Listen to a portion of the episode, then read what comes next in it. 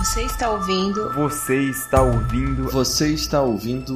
A Resistência Exer, um podcast feito de Exer para Exer.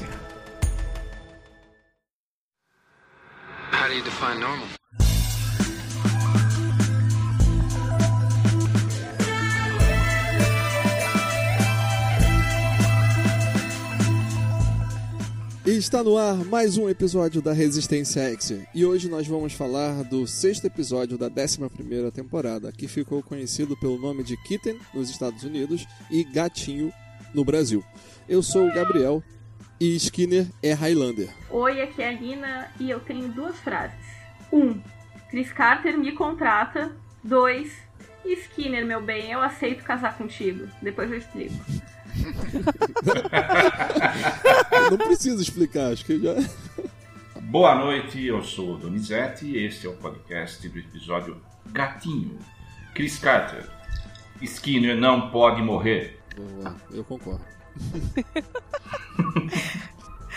Eu sou a Daniela e Arquivo X encontra Apocalipse Sinal. Ó. Ó, Oh. Opa! Bom, e eu sou o Marcos. Eu acho que eu vi um gatinho. Com que frequência? Todo tempo. Eu nunca vou ganhar do Eita. Marcos, gente. Nas frases eu nunca ganho. Impressionante. Que beleza. Bom, olha só, como já é tradição, a gente nesse primeiro bloco a gente fala sobre uma cena que marcou ah, do episódio. Mas antes eu queria dar só um, um recadinho para o pessoal que está ouvindo, que também existe a possibilidade do pessoal ajudar a gente na produção do, ah, do podcast ou ajudar a Resistência Exer como um todo. Né? As formas de ajudar são ó, deixar um review e uma avaliação sobre o podcast no iTunes, tá bom? De preferência uma avaliação de 5 estrelas, ajuda. Você pode também comentar no nosso site resistenciaexer.wordpress.com ou então mandar um e-mail para resistenciaexer@gmail.com, tá bom? Ou então a parte mais fácil talvez seja apresentar o podcast para outro amigo Exer que eu tenho certeza que ele vai gostar. E também eu gostaria de agradecer a Simone e a Daiane, que elas ouviram uma mensagem secreta em um outro episódio do podcast e estão ajudando a gente a organizar a pauta. Muito obrigado, meninas. E, é isso aí, a equipe está crescendo. Né? É, Então vamos lá, vamos lá. É sobre uma cena que marcou cada um de nós nesse episódio. E lembrando, pode ser que essa cena é, se repita. Vamos começar pela, pela Nina. Hum, eu tô todo. tá tudo em dupla hoje. Eu tenho duas cenas assim que me marcaram. O Mulder e Scully na sala do Kirsch, seguindo o protocolo, vejam só. E o Skinner foi o subversivo da vez. E a outra, né, gente, acho que é a que vai de repente se repetir, é a declaração de amor do Skinner, que não nos deixa dúvidas de que ele não é um traidor. Exato, eu concordo. Beleza. Donizete, que cena aí te marcou nesse episódio? É, eu acho que é a cena que todo mundo vai acabar citando, é, a ce- é o monólogo do Skinner, né? Eu marquei no relógio, durou 4 minutos. 4 Nossa. minutos.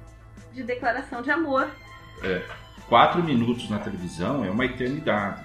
E em nenhum momento É. você, você sente que tá, tá uma coisa chata, tá uma coisa, sabe, sonolenta, não.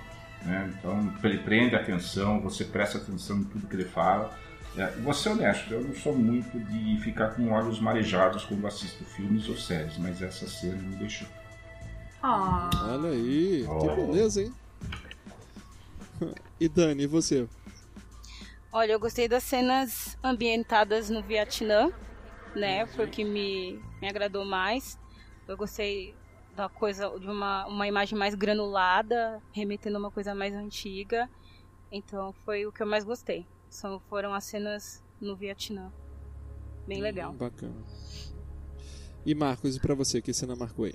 Eu repito as palavras da Dani, foram as cenas ambientadas no Vietnã e tal. Achei muito bem feitas. E também uma cena que, assim, não é de toda importância, mas me deixou surpreso foi a aparição do Kirsch também, né? Que é, eles. Não sei, o Chris Carter, né? Ele. Acredito que ele soube colocar sutilezas, né? Que é como se fosse um. Querendo ou não, é um easter egg para os fãs, né? A aparição do Kirsch. assim. Então, sei lá, acho que acredito que foi uma amostra de que nada foi deixado pra trás, assim. Que, a- assim mostrar, que... mostrar como é que o cara tá, né? É, também. É, mostrar assim que. Ah, toda a mitologia da série ainda tá. Tá tudo muito bem aproveitado, né? Nada foi Esqueci. Uhum. É, totalmente É. descartado e tal. É, mas também o que me chama atenção nessa cena, quando ele fala o que passa nas mentes desvairadas do Mulder e do Scully, é que parece que o Chris Carter às vezes tem Alzheimer, né? Do tipo, ele tirou o Mulder lá de dentro daquela prisão e coisa. ele- é, o, o Kish é muito. O Kirsch é muito profissional. Ele é muito profissional. Sim. Tipo, vamos fingir que nada aconteceu aqui, tá tudo bem. É claro, E segue o o maluco não é vice-diretor do FBI à toa, né? Ele À tem toa, responsabilidades dele. exatamente. Exatamente. Ele sabe andar sobre brasas. É, Ah. pois é. E. Bom, é isso aí, Marcos. Essas foram as cenas? Eu acho que pra, pra mais detalhes só faltou a aparição daquele cara lá que ninguém lembra dele. Ah, o Brad Fulmer. Brad Fulmer. Fulmer. Não, mas acho que ele. É, nossa. Era o carrapato do Doggett. Ai, mas eu queria O ver da Mônica. uma surra nele. Ou é, da isso ficou Mônica, né? faltando. Eu Não, acho que ele é mais carrapato. Mônica- Ele é mais, carra... É. ele é mais carrapato da Mônica, hein? Na Mônica, no sentido de que era apaixonado por ela. O Doggett era pra encher o saco, né? Pegar Isso. no pé, encher o saco, atrapalhar. Ah, com certeza. Então, Até Bom, pelos, uma cena- pelos ciúmes, né? Até pelos Uma ciúmes. cena que me marcou desse, desse episódio, né? Assim, até pra ficar diferente da que vocês é, falaram, foi uma cena que, nossa, o Skinner é realmente imortal, cara. Que ele cai empalado lá na armadilha. É, é, Ele não só é imortal, mas como ele tem o fator de cura do Wolverine também, né? Porque ele sai da. Ele é uma Ele mistura de super soldado, Highlander e Wolverine. Nossa. Mas- E- Não, o Mulder e- tá. Mulder que ele sobe e fala: Não, não, vai lá. Vai lá que eu consigo me ver. Peraí que eu vou sair do. Peraí que eu vou sair do. Gente, temos que levar em consideração que o Skinner é um senhor de idade, né? Altura do Veterano do campeonato, né? Vietnã, né? Nossa. Com quase 70 então, assim- anos, né? Pra ser um veterano do Vietnã tem que ter quase 70 anos, né? Mas é, deve percebe que ele é- tem uma boa forma física, né? Ele é- É. Sim. Parece que, parece Com que ele, ele se cuida. Ele se cuida, né? Entenderam Exato. por que, que eu quero casar com de- ele? Aham. Ah, então. E vamos combinar que lá no Vietnã ele era um nerd bem gatinho, né? Vamos combinar. Então, beleza. Depois dessa, acho que a gente pode ir pro, pro bloco de review, né?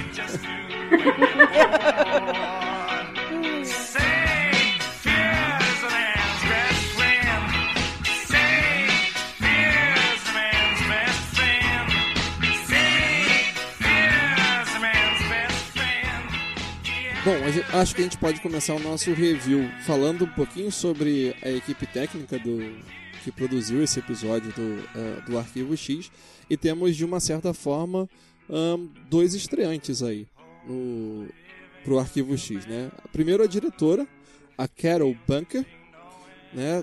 Se consagrando como a segunda mulher a dirigir um episódio de, eh, de Arquivo X, né? Porque a primeira foi a, a Gillian nas, nas temporadas antigas, né? E existe um detalhe curioso, é que o nome dela foi escalado.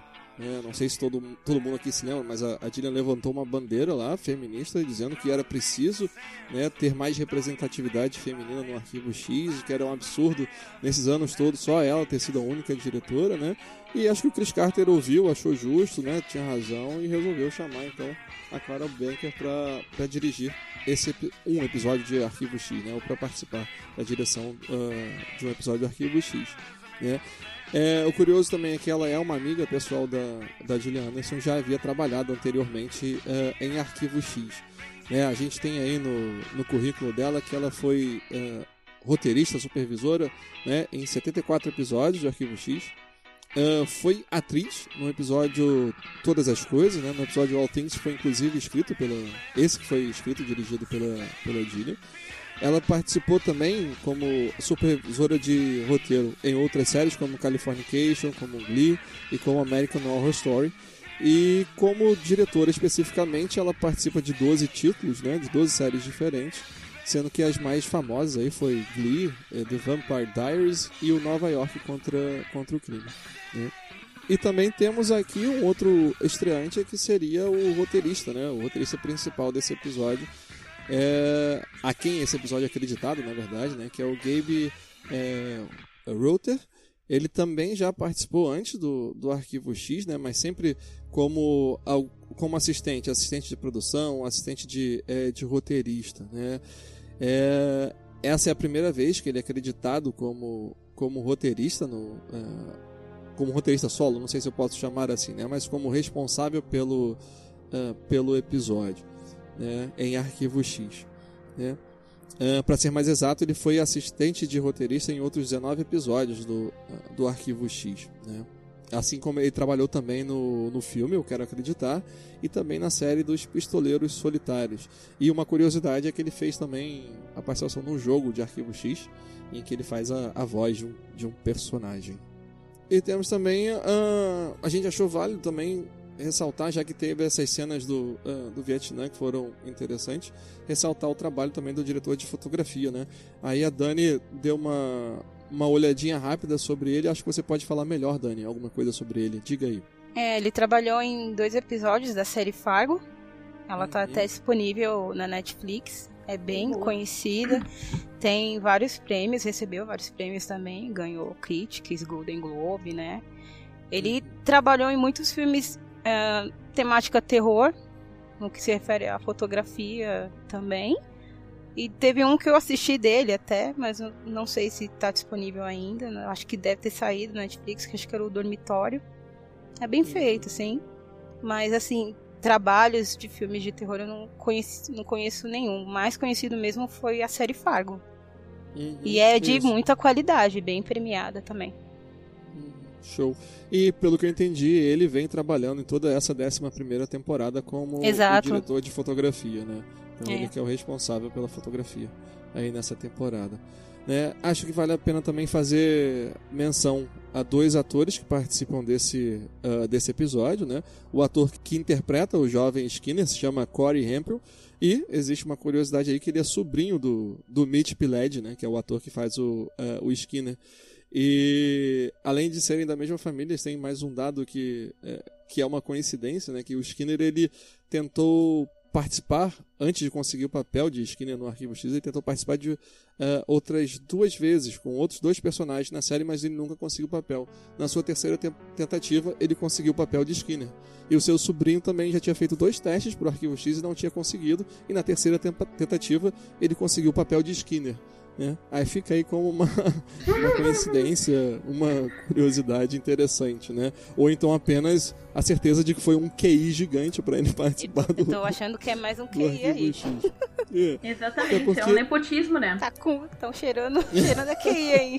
Arquivo X sempre teve muito isso, né? A esposa do Mitch também participou, a esposa é, do Robert é. Patrick, né? na época a esposa do David, a namorado do da Gillian, quer dizer, sempre teve uhum. isso. Arquivo uhum. X.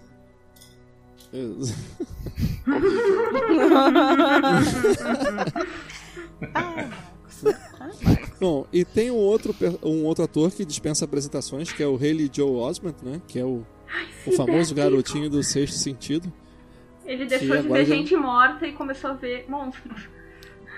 É, pois é. Mudou um pouco, né? E ele participa desse episódio e parece que é, não foi tão fácil assim escolher ele para esse personagem. É como se ele tivesse, ele teve que brigar muito para atuar nesse episódio. Algo como talvez a imagem dele estivesse muito ligada a um personagem bonzinho ou os outros personagens que ele é, que ele já fez. Né? Parece que ele teve que se gravar em, em, uma, é, em vídeo e mandar para a produção do, do Arquivo X, mostrando que ele podia atuar assim de uma forma mais sombria, uma forma mais sinistra, como o personagem uh, exigia, né? Ele faz o papel de duas pessoas nesse, nesse episódio, né? O do é, como é mesmo? John é o John, né? John James, John James, o pai, e o Dave, uhum. o filho. Isso e o Dave James, né? Que é o filho. Uhum. E uma outra curiosidade é que ele fez um, um filme com a Dillian. Eu não sei se esse filme foi lançado nos cinemas brasileiros, se tem um nome em português, mas em inglês o nome do filme se chama I Will Follow. Não. I'll Follow You Down. Follow You Down. Isso. Ele é, o ele é filho da Dillian nesse filme, e esse filme é um filme de ficção científica, né? É...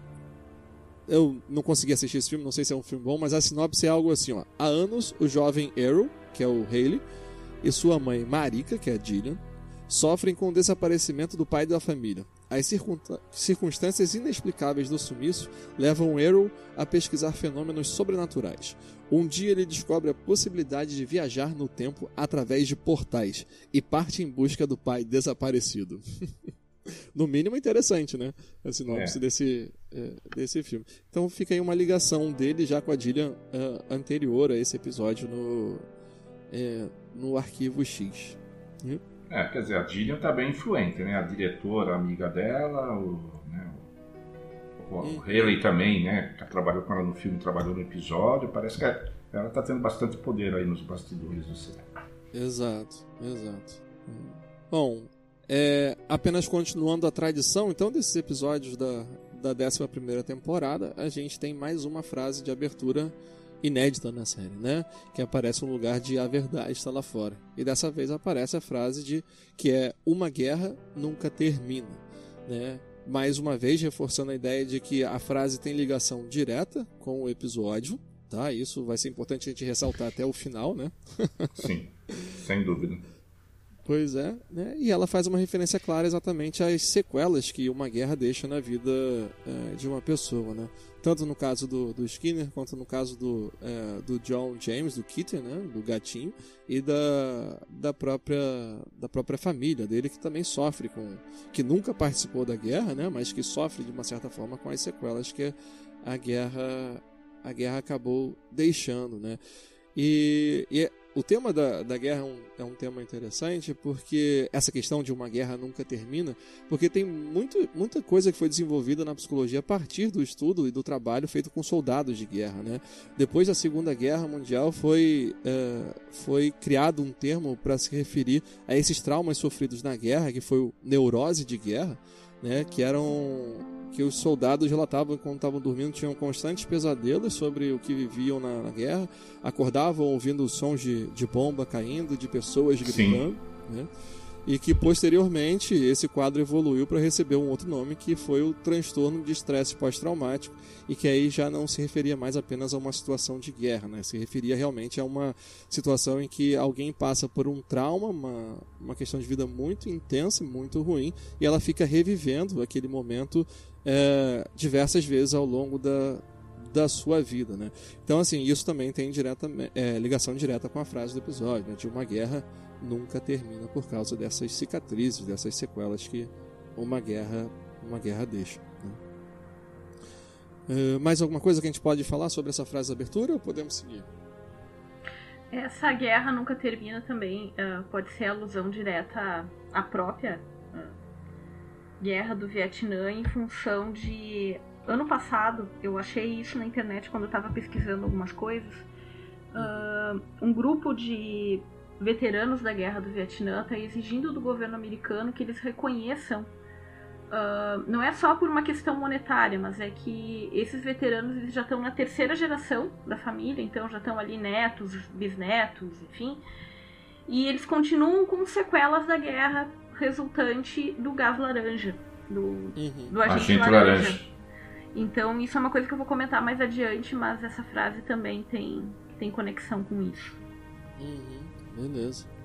É, então, assim, apesar da guerra ter ficado né, em uma data histórica lá no passado, mas realmente ela continua reverberando até os, os dias de hoje e se torna realmente muito presente. É, é os efeitos da guerra atravessam gerações. Ah, não sei se vocês chegaram a assistir o DVD da turnê do Roger Waters, do The Wall. Ah, o avô do Roger Waters morreu na Primeira Guerra Mundial. Ele não chegou a conhecer. E o pai morreu na Segunda, que ele também não chegou a conhecer. Quer dizer, não conheceu nem o avô nem o pai por causa de guerras. Hum, caramba. Não é à toa que o Roger Waters é um pacifista, né? Ele é um cara assim, totalmente contrário a guerras. Né? Sim. Que bom, né? Que, que bom. Não, que ele não cresceu alimentando um ódio contra as Exatamente. que entraram em guerra. Às, às, vezes eles, às vezes a pessoa não, pelo menos eu não sei, mas eles foram de espontânea vontade, Donizete? Ah, no caso de guerras assim, não. Aí, no é, caso, por exemplo, listados, né? convocados, Alista, convocados. Convocados, né? Sim, alistamento obrigatório. O que, o que torna a coisa ainda pior. Eles não querem ir. Eles não querem deixar o Sim. seu filho e acabam é. morrendo, né? É, Tem é ainda mais importância, né?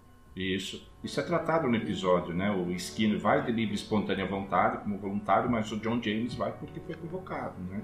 A Guerra do Vietnã, a Guerra do Vietnã foi a última guerra assim em grande escala que os Estados Unidos travaram, que teve o alistamento obrigatório. Né? Teve tanta revolta dos jovens que eram convocados na época, 2 milhões de jovens fugiram para o Canadá para não ter que prestar serviço militar. Muhammad Ali se recusou a prestar o serviço militar. Deu tanta, dividiu tanto a sociedade americana que depois da guerra do Vietnã eles terminaram, eles acabaram com o alistamento obrigatório. Bom, é, existem referências claras nesse episódio também a outros episódios do, é, do Arquivo X, né? As mais óbvias são sempre aquelas em que o Skinner fala sobre alguma coisa do seu passado em relação a a, a guerra, né? O que aparece no episódio Por um Fio, no episódio Avatar, né? E também no episódio chamado Providence, lá da nona temporada, né? Que ele conversa com a Monica Reyes, falando sobre as orações que eles faziam no, uh, com os soldados, né? Para os soldados feridos. É, exato, né? Que a oração, como é que é que ele fala? Era algo do tipo, a oração não era nem muito pro... É, para Deus, mas mais para o soldado mesmo poder ouvir Isso, que alguém ali com exatamente, o... né? exatamente. Então, é, e tem também um episódio na, na, segunda temporada de Arquivo X, né, que é o episódio que chama Sangue, e que e que fala exatamente sobre isso, sobre o uso de agrotóxicos, né, e como que é, o governo usa isso de forma experimental e que vai produzindo alucinações, né, é, nas pessoas de uma de uma é, cidade acho, dos Estados Unidos. Eu acho que é o Sangue, eu assisti ontem o Sangue, né, eu revi antes, ontem. Eu acho é um dos meus episódios prediletos da história do Arquivo X. Eu acho fantástico esse episódio. Né? E ele, eu acho que o, o, assim, o contexto em que a história se desenvolve é muito, muito semelhante ao do Keating, muito parecido. Pequenas cidades do interior, uma população, uma cidade calma, tranquila, pacífica. De repente começa lá um tipo de um teste com a população da cidade, né?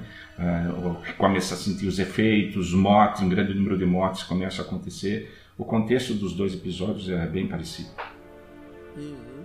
Inicialmente é, é, um, é um, um tipo de veneno para insetos, né? Aliás. Isso. É camuflado, Isso. né? E Isso. que acaba causando um efeito na população. E é, é bem ali, parecido aliment, mesmo. Alimenta os medos, as fobias das pessoas, né? Que nem o personagem enfim, é assim, porque... o, vilão, o, vilão, principal tinha medo, fobia de sangue, né? É, pelo, é porque, pelo que eu me lembro, o gás era para repelir o inseto. Eu tava até falando com o Marcos e com a Nina, vocês não estavam ainda na conversa. E esse gás era para repelir insetos, então ele sentia uma versão é, era, era... medo e se afastava. Então causa o mesmo efeito em seres humanos. E no episódio também tem a mesma coisa, Isso. de potencializar Exato. o medo, levando Isso. a violência para controlar esse tipo Exato. de ação do ser humano em relação ao comportamento, Isso. né? Isso, isso tem no sangue. Nos do, no sangue e no kitten. Nos dois episódios muito tem bem, bem, muito... bem parecido. Isso. É, usar o medo para controlar Na hora que eu assisti o episódio, eu lembrei logo do episódio de sangue. Principalmente aquela, aquela cena final. Ficou bem Sim. parecida. Bem parecida. É verdade. É verdade. A cena final do Que Mulder, é a cena né? que, o, é, que o Mulder tá na, na plantação, né? Tá investigando, tá. Aí passa aquele avião com aquele gás. Avião soltando o gás do medo. Isso, isso. E vocês podem ver que os episódios têm anos de diferença. E que como é que é, Donizete? A história é um profeta com os olhos voltados para trás, ou é uma coisa assim? Isso. A história isso. não muda. A história não muda. Então passaram-se anos e o problema continua o mesmo. E eu já digo o motivo disso, assim, porque a história de fazer um agrotóxico e depois utilizar numa guerra, ou de ter uma tecnologia desenvolvida numa guerra e depois ela vem para o nosso bem-estar dos civis, isso não é. Isso faz parte da sociedade, assim, é uma coisa que se faz e que muitas vezes é muito ruim pra, pra gente, de modo geral. E assim, a guerra do Vietnã é realmente é algo muito muito sensível para os americanos, né, que não foi apenas esse episódio que fala sobre a guerra do Vietnã na, na, história do Arquivo X, né. A gente tem várias outras menções, vários outros episódios que giram em torno assim de pessoas que sofreram com o que passaram na guerra e continuam reprodu é, é, reproduzindo crimes e, e sendo violentos uh, nos dias de hoje, né. Tem, a gente pode citar episódio que até o Donizete já havia citado antes aqui no podcast, que foi o Sem Dormir, né, na Isso. segunda temporada. E o episódio também O Passeio e Desprezados e, e por aí vai, né? Esse episódio também ele retoma é, a conspiração governamental com os projetos do MK, né? Em que já foi mencionado também aqui no nosso podcast sobre o projeto MK Ultra, Foi no Isso. episódio. ah, Via Não, negativa. não, Via Isso. negativo. E não, Via- isso, o episódio via negativo faz a menção a isso, mas nessa temporada já também foi mencionado o MK Ultra, acho que foi no episódio Diz, não é?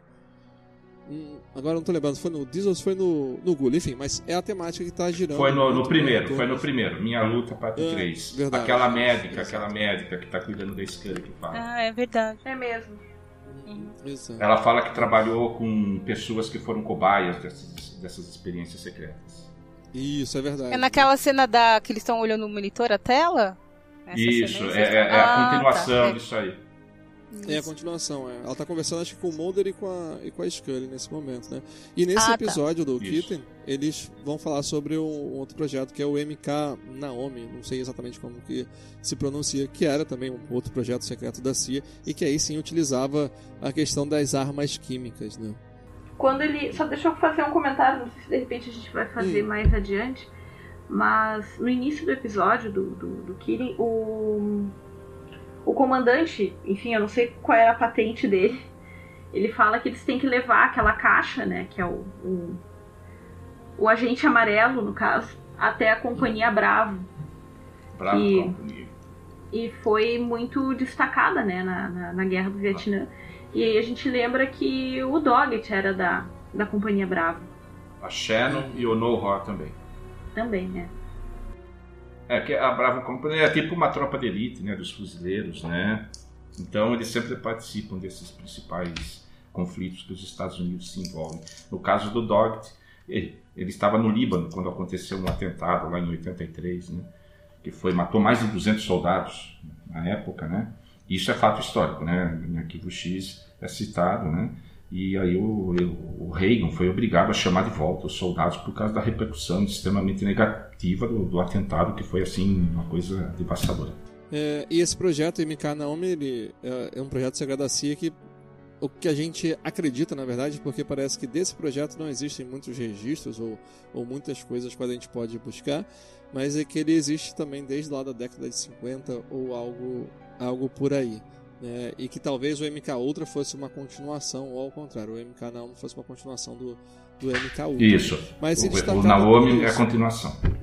Isso, mas se destacava por isso, que o Naomi acho que iria dar mais ênfase às armas químicas, na utilização com soldados, tanto os inimigos, né, quanto os amigos para criar um O, M, um o super MK soldado. Ultra era mais assim de, de- o MK Ultra era mais voltado para usar, desenvolver o poder mental, né?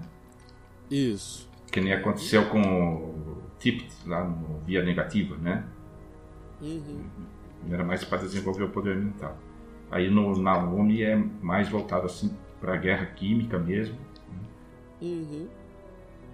Vamos então entrar assim com é, primeiro com os dados históricos e depois a, algumas questões científicas sobre as armas as, arma, as armas químicas, porque assim não foi na, a, na guerra do Vietnã não foi a primeira vez que, o, que os Estados Unidos ou que foi usado numa guerra arma química, né? Isso já aconteceu desde a Primeira Guerra Mundial e acho que eu posso passar a vez pro nosso professor de história aqui, né? tá, tá ok. Então, o uso de gases tóxicos, tóxicos, né? Gases venenosos foi pioneiro na Primeira Guerra Mundial. Foi a primeira vez que foi utilizado né, em grande escala. O uso foi tão assim ah, terrível para todos os envolvidos que depois assinaram um acordo banindo o uso de gases venenosos em guerras, em conflitos. Porém, o que acabou acontecendo? O Mussolini utilizou gases venenosos na antiga Abissínia, que atualmente é a Etiópia, numa guerra que ele travou, uma guerra de conquista, que ele travou em 35 e 36. Né? Em 1935 e 36 ele usou gases venenosos contra o povo da Abissínia, lá, dos países miseráveis da África. Né? E ele chegou, com- evidentemente, que com a superioridade militar a Itália conquistou a Etiópia. Depois, ah, na guerra do Vietnã, os Estados Unidos voltaram a utilizar armas químicas e o mais famoso, o agente laranja. Não era o único, né? tinha outras armas que foram, outros produtos químicos, armas químicas que foram utilizadas. Teve a, a, a agente azul, agente branco, de várias cores, né? O agente laranja fi- ficou mais conhecido. Ah, ele era basicamente um desfoliante, né? Para destruir as florestas tropicais do Vietnã. A maior parte do território do Vietnã é coberto de florestas muito densas e aí quando os soldados iam atrás dos Vietcongs, dos guerrilheiros, soldados dos Estados Unidos iam atrás deles, mal conseguiam enxergar, né? Muitos soldados que participaram da guerra do Vietnã falam, "Ah, a gente não enxergava o inimigo, né? Era o inimigo, era invisível. E ainda tinha as armadilhas, como nós vimos no episódio. Né? A, a Guerra do Vietnã, também chamada de Guerra da Indochina, né? essa região Indochina engloba Vietnã, Laos, Camboja, ele é uma região ali da Ásia, do Sudeste Asiático, desde os anos 20 que eles lutavam para expulsar os colonizadores franceses. Durante a Segunda Guerra Mundial, os japoneses ocuparam a região, aí acaba a Segunda Guerra Mundial, derrota do Japão, os franceses retornam. Em 54 eles são expulsos definitivamente ali da região, né? e aí os, os Estados Unidos começam a penetrar, né? inicialmente enviando armas, assessores militares, enviando dinheiro para o exército do Vietnã do Sul, que era o governo aliado. O Vietnã do Norte já era comunista, né? o país foi dividido depois da Segunda Guerra. O Vietnã do Norte já era comunista e o Vietnã do Sul era o capitalista. Então os Estados Unidos mandavam armas, assessores militares e dinheiro para o exército do Vietnã do Sul na expectativa de que eeles conseguissem derrotar os guerrilheiros vietcongues. Só que isso não acontecia. Por exemplo, as armas que eles, os americanos mandavam para o exército do Vietnã do Sul acabavam nas mãos dos vietcongues. Né? Ou porque elas eram vendidas ou repassadas. Né? E o envolvimento americano se, uh, começa a, basicamente a ganhar grande escala com o envio de soldados em 65, no governo já do Lyndon Johnson. É, foi um incidente que ocorreu em agosto de 64 que desencadeou essa participação. Foi o chamado incidente do Golfo de Tonkin. É, navios americanos teriam sido atacados por navios do Vietnã do Norte. Na verdade, esse ataque nunca aconteceu. Foi uma invenção, foi uma mentira dos militares e da CIA. Eles inventaram essa história, só que a, a mídia americana repassou isso para a opinião pública, o Congresso, todo mundo acreditou. Né? Então, quando os Estados Unidos, o Congresso americano autorizou o envio de soldados para lutar no Vietnã, todo o povo americano praticamente apoiava essa medida porque eles acreditavam que os seus militares tinham sido atacados. Né? E foi a partir daí que começou envolvimento em grande escala dos Estados Unidos no Vietnã. Uau! Beleza? O, acho que vale a pena fazer é, uma outra menção sobre o uso de gases tóxicos em guerra, porque em, na Segunda Guerra Mundial também ele foi usado é, nos campos de concentração pelos nazistas né, para assassinar milhares e milhares de, de judeus. Né? E o gás vale Zyklon B. O gás chamava Zyklon B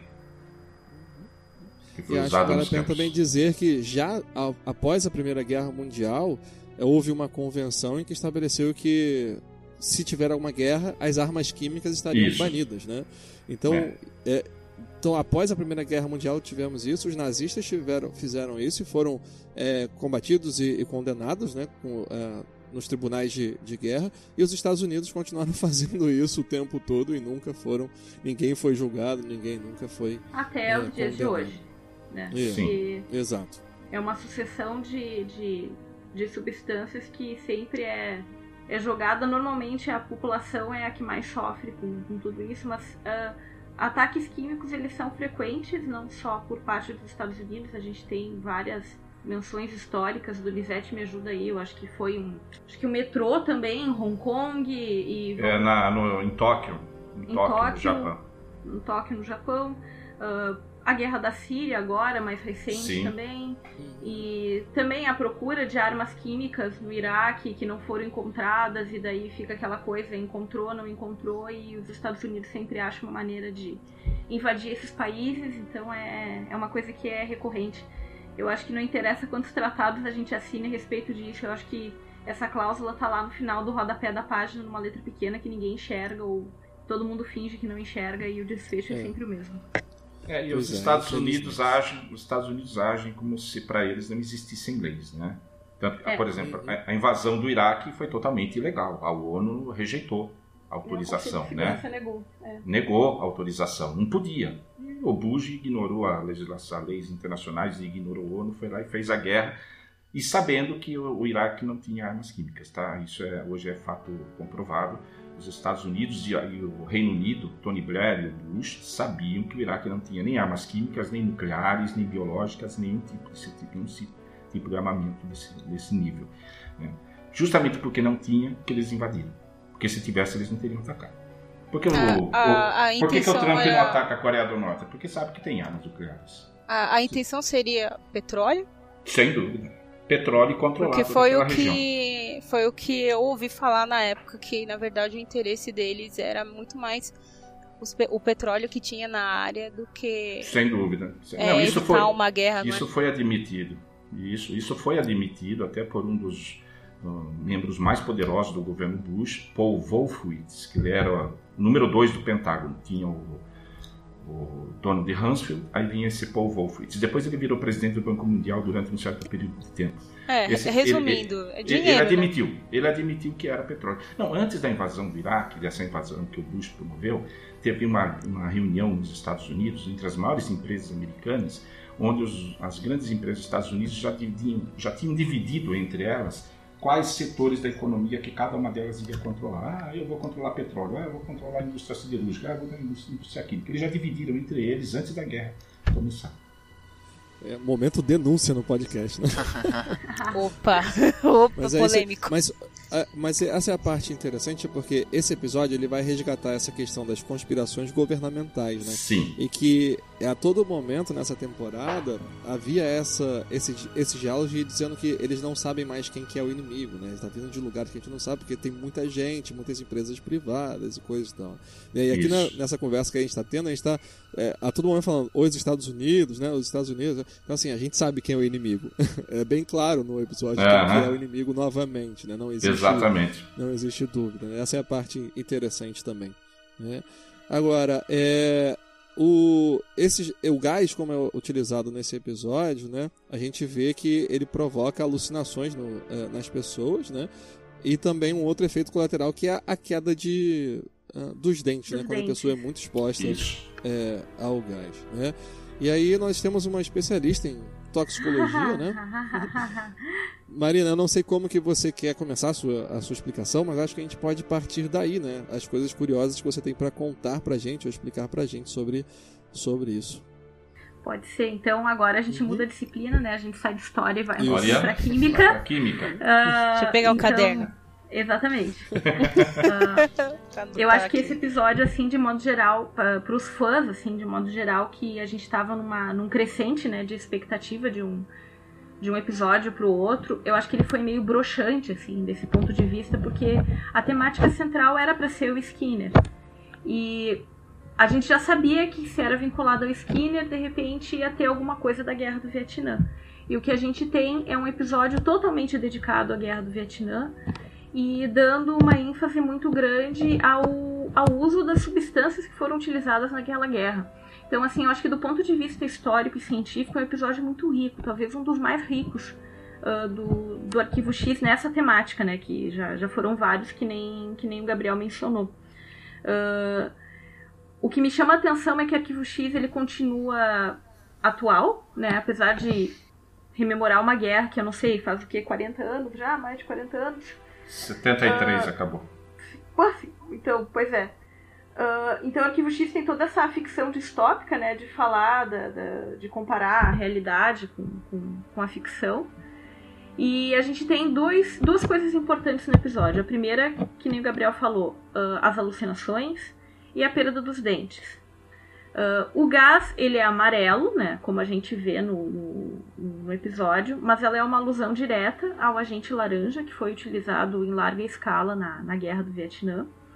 E esses sintomas, uh, eu não vou dizer que eles são diretamente ligados ao agente laranja, mas eles estão vinculados a uma série de outros sintomas e a uma série de problemas que, que ocorre uh, quando a pessoa está exposta a esse tipo de, de gás.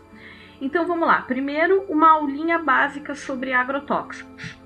Existem várias formas de classificar os agrotóxicos. Os agrotóxicos. Uh, as mais uh, utilizadas é a divisão entre inseticidas, fungicidas e herbicidas. Quando a gente fala do agente laranja, a gente está encaixando ele na classificação de herbicida. E aí, o que, que é o agente laranja? É a combinação de duas substâncias, 2,4-D e 2,4,5-T, isso é que forma o agente laranja, são a combinação de duas substâncias diferentes. Ambos são derivados do ácido fenoxiacético. Eu coloquei uma imagem ali para os demais membros do podcast verem na numa conversa paralela que a gente tem junto aqui. Mas depois a gente até pode colocar no, no sitezinho, eu acho, Gabriel. Isso. Na, a gente faz, coloca na postagem. Ou até na página, que aí uhum. fica melhor para o pessoal entender. Mas eu vou mostrar aqui na imagem aqui só para todo mundo entender o que eu estou falando. Quando eu digo 2,4-D, a gente tem a molécula né, química da, dessa substância. E quando a gente pega a cadeia principal dessa substância, a cadeia carbônica principal, a gente tem que contar o número de carbonos. Então, 2, 4D, eu estou dizendo que na posição 2 e na posição 4 a gente tem um cloro. Então, a gente vai ter um átomo de cloro. Então, é 2, 4 de cloro certo? Quando a gente estiver falando do 2,4,5T, em vez de ter dois cloros, a gente está dizendo que tem três cloros. Um na posição 2, outro na posição 4 e outro na posição 5.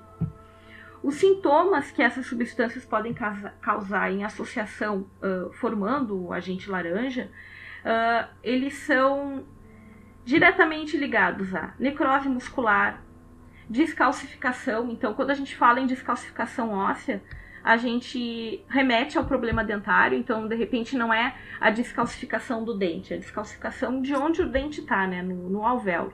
Então é um sintoma importante uh, que pode ser uh, observado não só no agente laranja, mas nossa, num monte de agrotóxico e num monte de, de substâncias tóxicas. São substâncias que sequestram o cálcio do, do, do organismo. Além disso, quando está exposto de forma aguda, então no momento em que a pessoa está exposta, ela pode ser absorvida tanto pela pele, então a pessoa também pode engolir, pode ser por ingestão, e ela vai poder cheirar também, então por inalação. Então isso pode causar uh, alguns problemas de inflamação periférica nos nervos, então tipo a pessoa pode ter tremores, convulsão, entrar em coma, uh, uma diabetes transitória no momento da exposição, então enquanto a pessoa estiver exposta a essa substância, ela pode ter diabetes. Então a gente ressalta que é uma cidade pequena e que está constantemente exposta a toda aquela situação, né? Em altas doses causa lesões degenerativas, necrose muscular, a descalcificação dos dentes e todas essas substâncias, elas para serem transformadas dentro do nosso organismo, elas precisam passar por um processo que a gente chama de metabolização.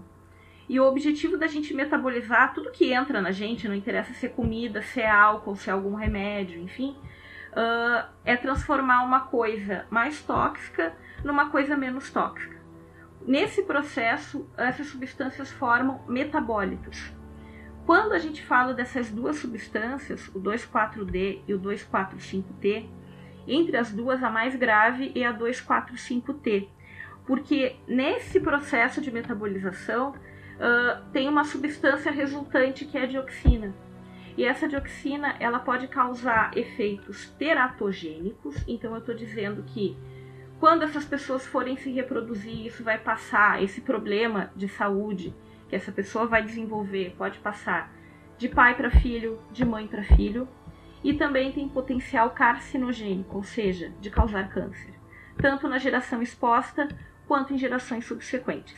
Então, o que eu vi sobre uh, essa, essa temática de ser teratogênico e ser carcinogênico, no ano passado, mais ou menos na época em que os episódios estavam sendo gravados, eu achei uma reportagem em alguns uh, jornais americanos e alguns blogs também, falando que a Associação de Veteranos do, da Guerra do Vietnã está cobrando do governo americano justamente isso, que a família deles já está na segunda, terceira geração e que as famílias deles continuam tendo problemas de saúde em função da, da guerra. Então, assim, a guerra nunca termina. Ah, as pessoas continuaram expostas, elas seguem com problemas gastrointestinais, vômitos, dores torácicas, problemas para se reproduzir, uh, delírios, alucinações. Então, Uh, isso é uma coisa muito importante que, de repente, pra gente que é do Brasil ou de outros locais do país que não, não viveu essa, essa realidade de, dessa guerra, assim, eu acho que o que nos fica de lição é que agrotóxicos são utilizados como armas químicas, isso não foi em guerras passadas, isso ocorre até hoje, e são utilizados como armas químicas para tirar as folhas da, da, da copa das árvores para te ver o inimigo e também acaba se magnificando na natureza, ou seja, vai passar uh, da planta para o animal que vai comer a planta, o ser humano vai comer o animal. Então isso atinge a gente de modo de modo arrebatador e muito forte, assim. Então acho que isso é é a lição do episódio. Eu acho que é o que o, o personagem do Dave conta pro Mulder e pra Scully. E depois é o que a gente vê a repetição da fala dele no final do episódio. Aquele avião pulverizando a, a plantação. Então isso é colocado no alimento que a gente consome. Então é uma, é uma questão bem, bem importante. Outra coisa para falar sobre o agente laranja é que uma das empresas que mais lucrou com, esse, com essa guerra foi a Monsanto. A Monsanto hoje é uma das empresas que mais fornece agrotóxicos para o mundo. Uh, não só o agente laranja, detalhe, o agente laranja ele ainda é utilizado, né? ele, ele ainda está em circulação. E a Monsanto tem um outro agrotóxico que, que é muito aceito em várias culturas. Até aqui no Rio Grande do Sul ele é um problema Uh, muitas uh, culturas aqui no estado utilizam esse agrotóxico e ele está ligado a muitos casos de suicídio. Então, é, eu não sei como é que é em outras regiões do Brasil, mas aqui a gente tem uma cultura muito forte de uva, de arroz e, e outras, uh, outras plantações que fazem uso de agrotóxico. Os mais importantes, o glifosato e o paraquat e são substâncias muito perigosas, então as pessoas quando vão utilizá-las não tomam um cuidado devido, não utilizam os equipamentos de proteção, né, para isso. E é muito importante, assim, a gente tem casos de suicídio por paraquat que são muito, muito graves, assim, e é muito triste de ver porque é um quadro de reversão praticamente inexistente, então tu vê a pessoa morrer e não, não, não tem muito o, o que fazer. Para o agente laranja, o tratamento ele é de manutenção, então a gente não tem nenhuma substância, nenhum antídoto para reverter imediatamente esse quadro, então a gente vai tratando os sintomas que a pessoa vai sentindo. Uh, falando especificamente da Monsanto, ela é uma empresa norte-americana uh, de domínio assim no, no, mercado mundial. Até a gente tem uma, uma história aqui no estado, viu, Gabriel? Eu vou falar da história, pronto. Ok. Que é como se fosse um arquivo X, assim, é como se fosse um arquivo X da vida real. Uh, uma pesquisadora aqui do estado estava trabalhando com um dos, desses agrotóxicos da Monsanto, o glifosato. E o glifosato é a substância, né? É o princípio ativo. Então, eu posso comprar ele como glifosato, porque a patente já caiu, ou eu posso comprar como Roundup, que é o nome fantasia desse, desse agrotóxico. E ela fez uma pesquisa acerca específica desse agrotóxico por causa de uma coisa chamada DL50, que é a dose letal para matar metade da população de ratos. Todas essas substâncias elas passam por testes toxicológicos, que vão desde uh, ensaios em células até chegar em animais, para depois, se ele for toxicologicamente aceitável e relativamente seguro, serem colocados no mercado. Então essas informações de DL50 elas são colocadas DL50 2 miligramas por quilo. Então uh, 2 miligramas por quilo de peso do rato ou do, do animal que está sendo testado, DL50 é para rato mesmo, uh, que mata essa população. Então depois isso é feito um cálculo transportando para o ser humano, né? Uh, eu estou sendo bem superficial assim na, nas explicações porque é um assunto muito grande. E essa pesquisadora ela viu uma divergência entre a DL50 do glifosato e a DL50 do Roundup, que é o nome fantasia. E ela fez uma pesquisa muito grande acerca disso e publicou alguns artigos e coisas. E quando ela mandava os artigos para serem publicados em revistas americanas, ele sempre voltava, ele nunca era aceito. Até que ela publicou numa revista alemã e depois foi aceito. Em, as pesquisas seguiram em torno disso mas essa pesquisadora sofreu bastante, inclusive até uh, sobre ameaça direta uh, da Monsanto. Uh, então hoje ela não trabalha mais com, com agrotóxico diretamente, assim. E é só para mostrar assim o tipo de poder que, que pode ocorrer com, com, essa, com esse tipo de empresa na sociedade de hoje, assim, é um, não é não é uma ficção científica, não é uma teoria da conspiração, realmente acontece. Só fazendo um pequeno, um pequeno adendo a tudo que a Marina falou, uh, tem uma notícia aqui de 2013 no site do G1 que fala que a Monsanto e a Dow Chemicals foram condenadas pelo uso do agente laranja no Vietnã pela justiça da Coreia do Sul, porque soldados sul-coreanos lutaram lá no Vietnã ao lado dos Estados Unidos né, e acabaram expostos ao agente laranja. E a notícia fala que ah, o Vietnã, 3, 3 milhões de vietnamitas foram expostos à dioxina que o agente laranja contém, sendo que um milhão deles sofre com graves problemas de saúde, entre eles 150 mil crianças que nasceram com deformações. Até eu li outra uma notícia outro dia também que fala que até hoje no Vietnã nascem muitas crianças como, com, com deformações, síndrome de Down e assim por diante.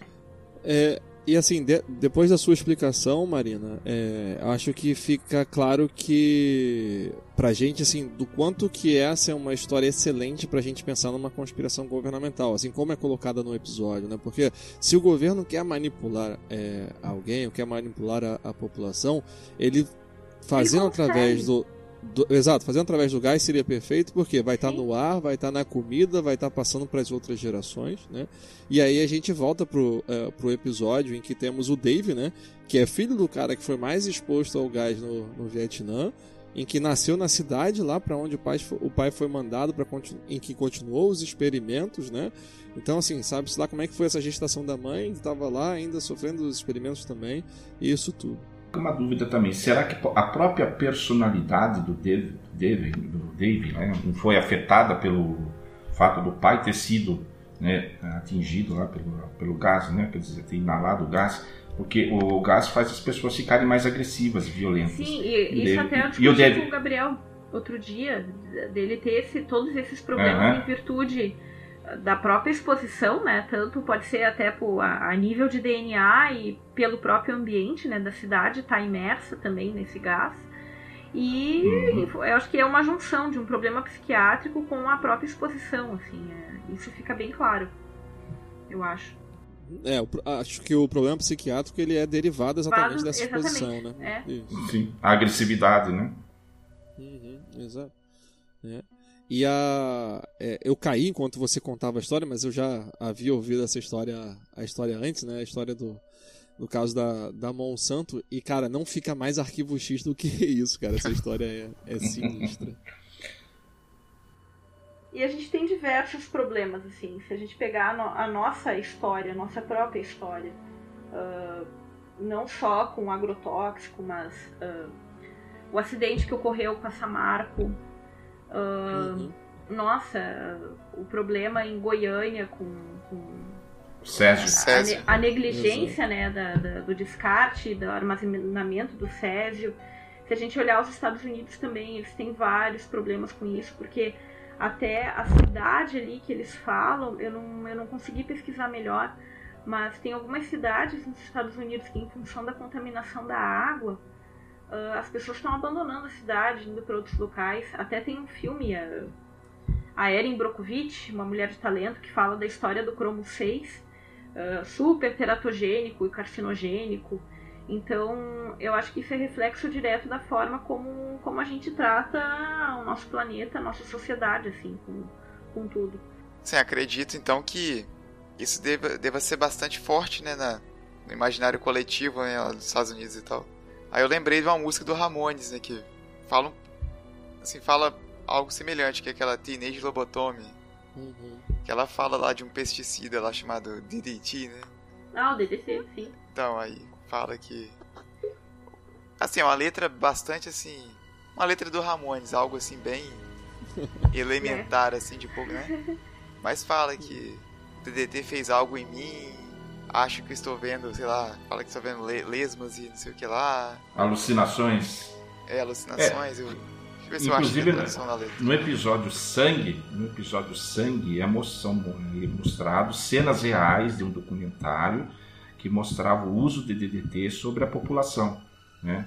Então, crianças na piscina jogavam DDT. Sim, eu disso, lembra lembro dessa disso. A cena? cena dos pistoleiros solitários, né? Isso, depois os- então mostra os- o, documentário, né? Aquele documentário é real mesmo, cenas reais eh, de uso do DDT sobre a população, dizendo que era uma coisa boa para as pessoas. E décadas depois, mulheres desenvolveram câncer de mama, né? crianças depois que cresceram ficaram doentes por causa disso, né? Tá, eu vou fazer uma pergunta pra vocês aqui. Quem tem um potinho de plástico e coloca ele dentro do micro-ondas pra esquentar comida? Ah, sim. É, Não eu tô comprando isso. os que são, como é que é, livre de BPA, não é? Livre de fitalatos. Mas aqui, eu não sei como é que é na cidade de vocês, mas aqui na, é, na, em Niterói ainda tem uma região com muitas casas e tem muito mosquito aqui também, né? É, quando eu era mais novo, passava sempre aquele caminhão do fumacê que Nossa, jogava. hoje o... passou na minha frente. Eu cheguei Então, assim, em eu casa, já tomei passou muito fumacê. fumacê, Jura? cara. Sério, cheguei em casa hoje passou um fumacê na minha frente. Nossa, cara, tá vendo? Isso é muito anos 80. É muito anos 80, pior que eu me lembro na minha cidade disso. Me lembro. Pois é. É só uma Passava pequena- uma caminhonete com um alto-falante dizendo que era super seguro, Exato. né? É.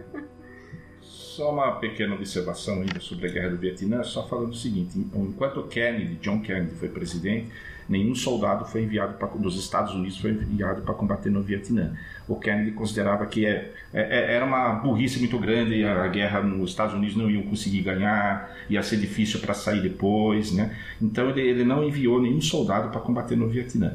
Foi só depois que do assassinato dele, né? O Lyndon Johnson, o vice dele, assumiu é que as tropas foram enviadas. E na época que se passa os acontecimentos do episódio, 69, época que o Skinner está lá, essa guerra já era, a guerra do Vietnã já era uma, uma guerra considerada perdida, né? mesmo pelos generais americanos, os políticos mais esclarecidos, já sabiam que não tinha a menor chance dos Estados Unidos vencerem aquela guerra. O orgulho ferido falava mais alto, né? Isso. Aquela história de querer abandonar, ter que abandonar, sabe? Enfiar o rabinho entre as pernas e sair correndo. Eles, eles, eles, eles resistiram muito a isso, né? O Kennedy falava isso. Ele falava, olha, se os Estados Unidos entrarem no Vietnã, vai ser fácil entrar, difícil vai ser sair. E foi exatamente o que aconteceu. E esse é mais um dado interessante para a história do Arquivo X, porque todos nós sabemos quem foi que matou o Kennedy, né? Um personagem muito importante para garantir que o governo americano continuasse fazendo suas experiências. Né? Exato. Canceroso. E o Forrest Gump, né? Tava em todas. Isso. É, e esse episódio também marca a volta de um personagem das antigas, como o Marcos falou, né? Que é o. como é que é? É a diretora adjunto Kirsch, né?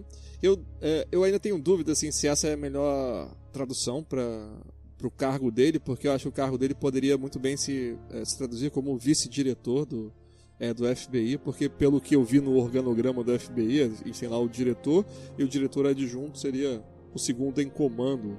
Né? Agora eu não sei quantos diretores adjuntos provavelmente teria no, ah, no FBI, mas temos ele lá, né? continua desenvolvendo seu trabalho como diretor adjunto, assim vimos ele quando terminou ah, a nona temporada. Né? E a teoria que ele fala sobre a estagnação da carreira do Skinner, eu não sei se isso foi é, novidade para vocês ou se vocês nunca tinham pensado nisso, mas é, acho que foi até algo bem discutido ao longo da décima temporada, quando o Arquivo X voltou, né, em que a gente encontra de novo o Skinner como diretor assistente. Né? Com anos depois que, é, que terminou a nona temporada, ele continua ocupando o mesmo cargo. Né? E que essa a discussão girava exatamente em torno disso, de quantas coisas que o Skinner precisou fazer para proteger o Mulder e a Scully, para manter o, eh, a, a busca deles pela, pela verdade, que ele acabou se queimando e que isso não permitiu né, que ele cons conseguisse avançar em sua carreira. Né? E o Mulder e a Scully recebem isso como uma surpresa. Então, assim, eu não sei se foi surpresa para vocês, mas né, foi pro Mulder e pra Scully. Né? Como que eles nunca haviam pensado nisso antes. Né? O que fica pra mim, assim, dessa, desse episódio em relação ao Skinner é aquela coisa, assim, que ele realmente não é um traidor e que eu acho que ele pagou um preço por ser quem ele é e estar do lado do Sim. Mulder e da Scully. Ah, agora, não revela muito mais além disso, sabe? Eu acho que o Uhum. episódio se vale nessa, nessa certeza, assim. Ah, eu acho que é bem o que o Kirsch falou, que ele poderia ser o chefe se. se Que ele poderia estar ocupando o lugar do Kirsch, né? Nessa Exatamente. do Mas eu acho que o Kush tá na posição que ele tá. Porque Ele sempre foi né, distante do molde da Scully, sempre evitou envolvimento com a cruzada do molde. Né? É, ele evi- mas eu acho que se fosse necessário esse cruzamento, que nem foi no, no último episódio da, da, da nona temporada, ele iria cruzar, sabe? Porque a gente não pode esquecer que ele tá onde ele tá. Mas ele fez uma coisa muito importante, ele impediu que o Mulder fosse morto num tribunal Sim. militar, sabe? Então, ah, ele, ele tá do lado do Mulder e da Scully também, e do Skinner também. E eu não tenho dúvidas que se o canceroso chegasse na sala dele, ele ia levar um pé na bunda, sabe? Uhum. Eu, eu, eu, acho, eu, eu tenho quase certeza disso, assim, o Kirsch me dá essa imagem. É, o Kirsch era outro personagem que estava sempre na corda bamba, né? Querendo ajudar os agentes e ao mesmo tempo sofrendo pressões imensas de quem estava acima dele. Ele, ele por exemplo, ajudou o Doggett, né? Quando tem aqueles os dois primeiros episódios da nona temporada, que o Doggett está investigando aquele encontro do Kirsch com o Nohor, né? Abre uma investigação e tudo mais o Kirsch acaba ajudando o Doggett na investigação dele, mesmo correndo o risco de que a investigação do Doggett encontrasse alguma sujeira dele. No fim, acaba não encontrando nada. Né? É, eu acho então... que tá todo mundo lá da verdade. Eu acho que é isso, sim. E eu acho que diferencia a forma como, como o Kirsch e o Skinner conduziram as coisas. O Skinner ele se envolveu pessoalmente com o Mulder e Scully diretamente. E eu sim. acho que ele pagou um preço, sim, por isso. É, quase foi morto, né? Porque quis investigar a morte da, da Melissa, né? É sempre importante lembrar, né, que o Skinner na posição de chefe, é o que eu, eu falei no início, né? A gente não sabe exatamente é, quais as escolhas que ele tinha que fazer, mas provavelmente foram escolhas muito difíceis, né? Para conseguir realmente manter o Mulder e ele trabalhando ainda dentro do, do FBI e principalmente agora para ter resgatado o Mulder e ele para voltar para o é, pro FBI, né? Então assim, é, é curioso, para mim é curioso nessa questão do, uh, da criação do roteiro, da elaboração disso, de que o Mulder ele tem essa, essa, essa surpresa, né? De que eles teriam causado algum dano à questão do, do Skinner. E acho que no final a gente pode voltar a falar sobre isso, porque o Skinner tem uma visão que eu acho que é ainda mais interessante sobre isso, né? Sobre se o Mulder e ele realmente causaram algum dano uh, à sua a sua carreira. Mas aí, assim, a única verdade que a gente tem é que é, a gente não sabia quase nada do Skinner ao longo da temporada, né? Apesar da gente ter alguns episódios em que ele vai falando sobre algo de, da sua vida, é, a única coisa que a gente sabia é que ele lutou no Vietnã e que ele estava passando por uma situação de divórcio, né? Não isso. sabe muito mais do que muito mais do que isso. E aí eu tenho uma pergunta assim para é, para vocês. É, ao longo das nove temporadas, é, eu não sei se faltou realmente um episódio específico sobre o Skinner, né? Ou se faltou contar mais dessas coisas do, uh, do Skinner, né? É, mas em algum momento do Arquivo X vocês haviam pensado isso? Em que, poxa, falta um episódio sobre o Skinner para contar mais sobre a, a vida do, uh, do Skinner? Eu acho ah, que eu pensei sobre isso mais agora, porque uh, a gente teve alguns episódios sobre o Skinner, só que pensando nesses episódios hoje, pouco revelaram sobre o Skinner, sabe? Uh, alguma coisa tipo SR-819, sobre o que o Krycek colocou nele, uhum. uh, a própria uh, envolvimento dele na guerra do Vietnã, o divórcio e ele, eu não sei se a esposa dele faleceu ou não, não me lembro disso direito, uhum. se ele é viúva ou não é. Mas aí agora em um episódio ele me aparece com uma aliança, então.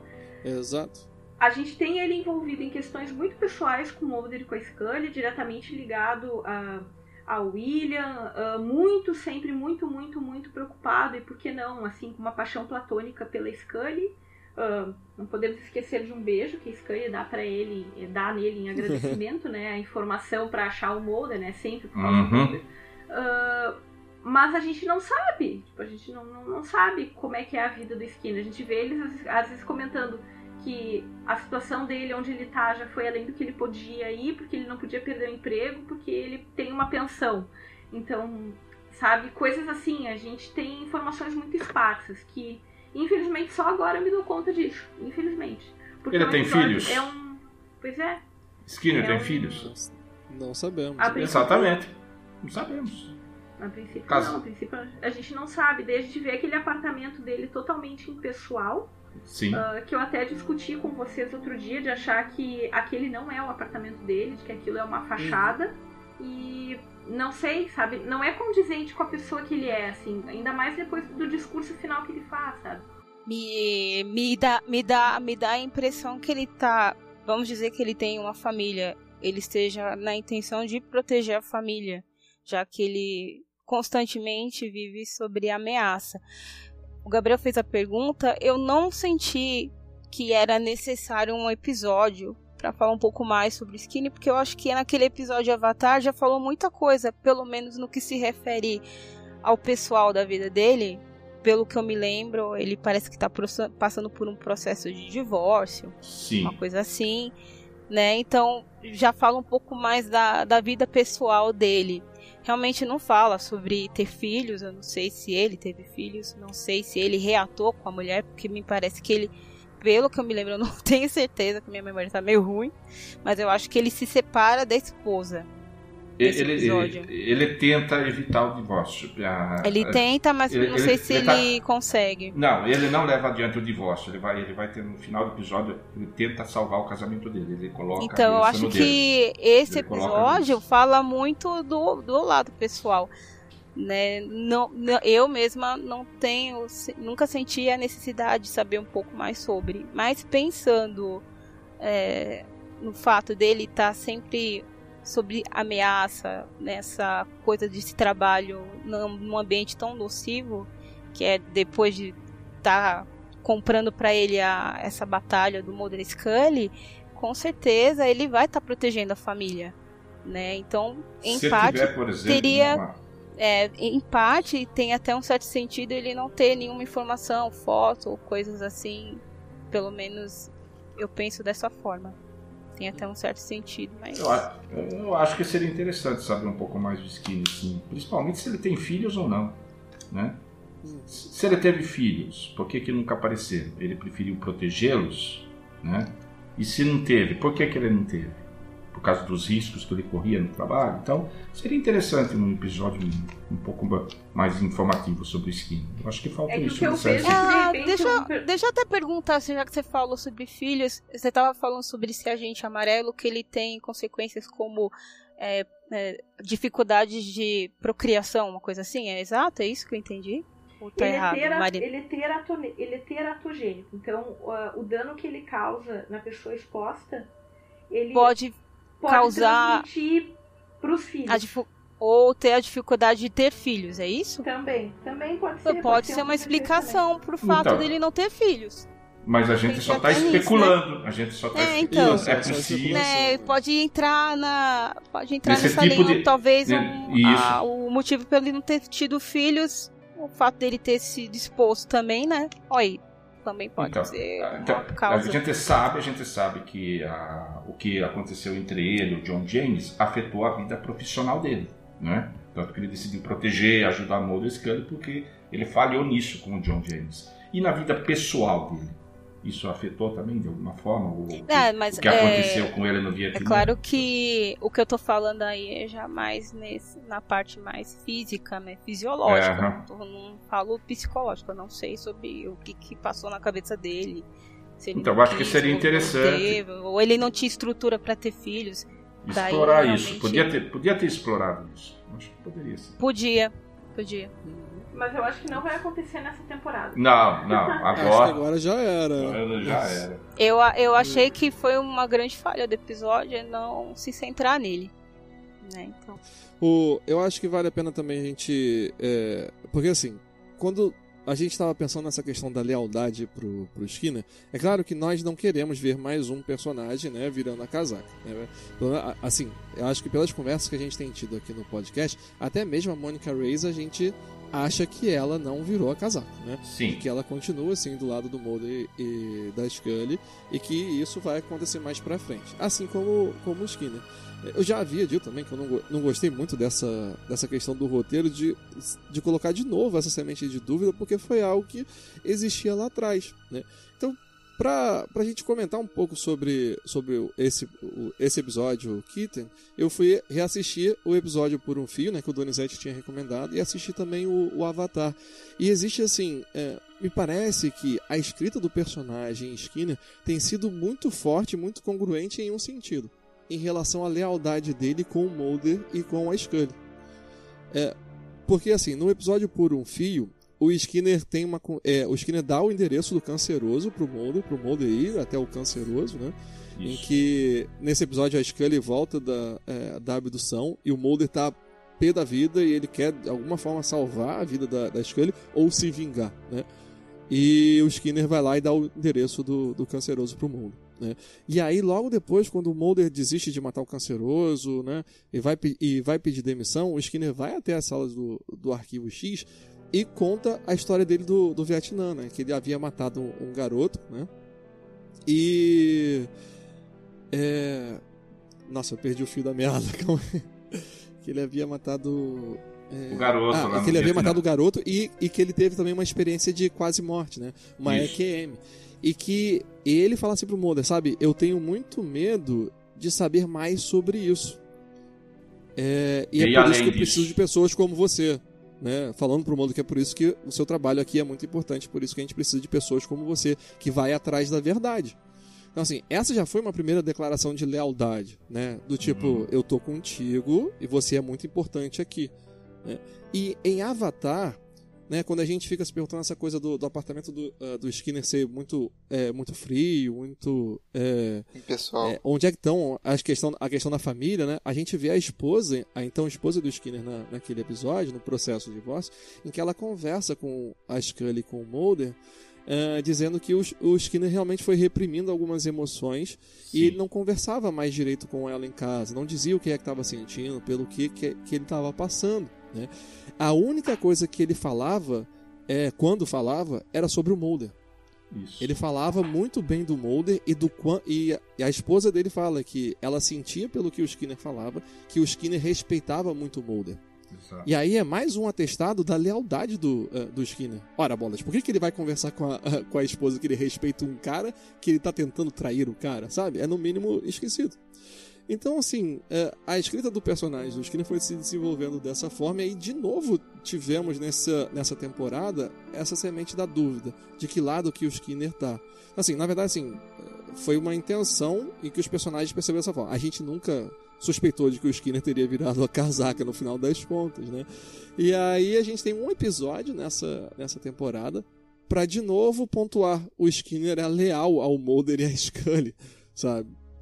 E aí eu fico me perguntando se era realmente necessário, né? Eu acho Mas, que tá enfim. ficando até cansativo já. Essa coisa É. Já mas- sabe que é assim. tá Pois é, cansativo a demais gente já. tem certeza. A gente sabe que ele é vilão. Tenho uma opinião de que isso de fazer o Skinner, fazer o Skinner ficar meio novamente como um personagem ambíguo, não tem tanto a ver com o passado. Eu acho que tem Uhum. a ver mais com o futuro, do que vai acontecer na série. É a minha suspeita. Posso estar enganado, mas eu acho que é, é- Pode ser. é mais voltado para o futuro do que para o passado. E existia uma outra coisa que me dava a certeza de que o Skinner era assim leal ao Mulder e Scully, né? Isso eu havia comentado com vocês, eu não sei se eu havia comentado em um outro podcast, é que ele aparece na abertura do Arquivo X, né?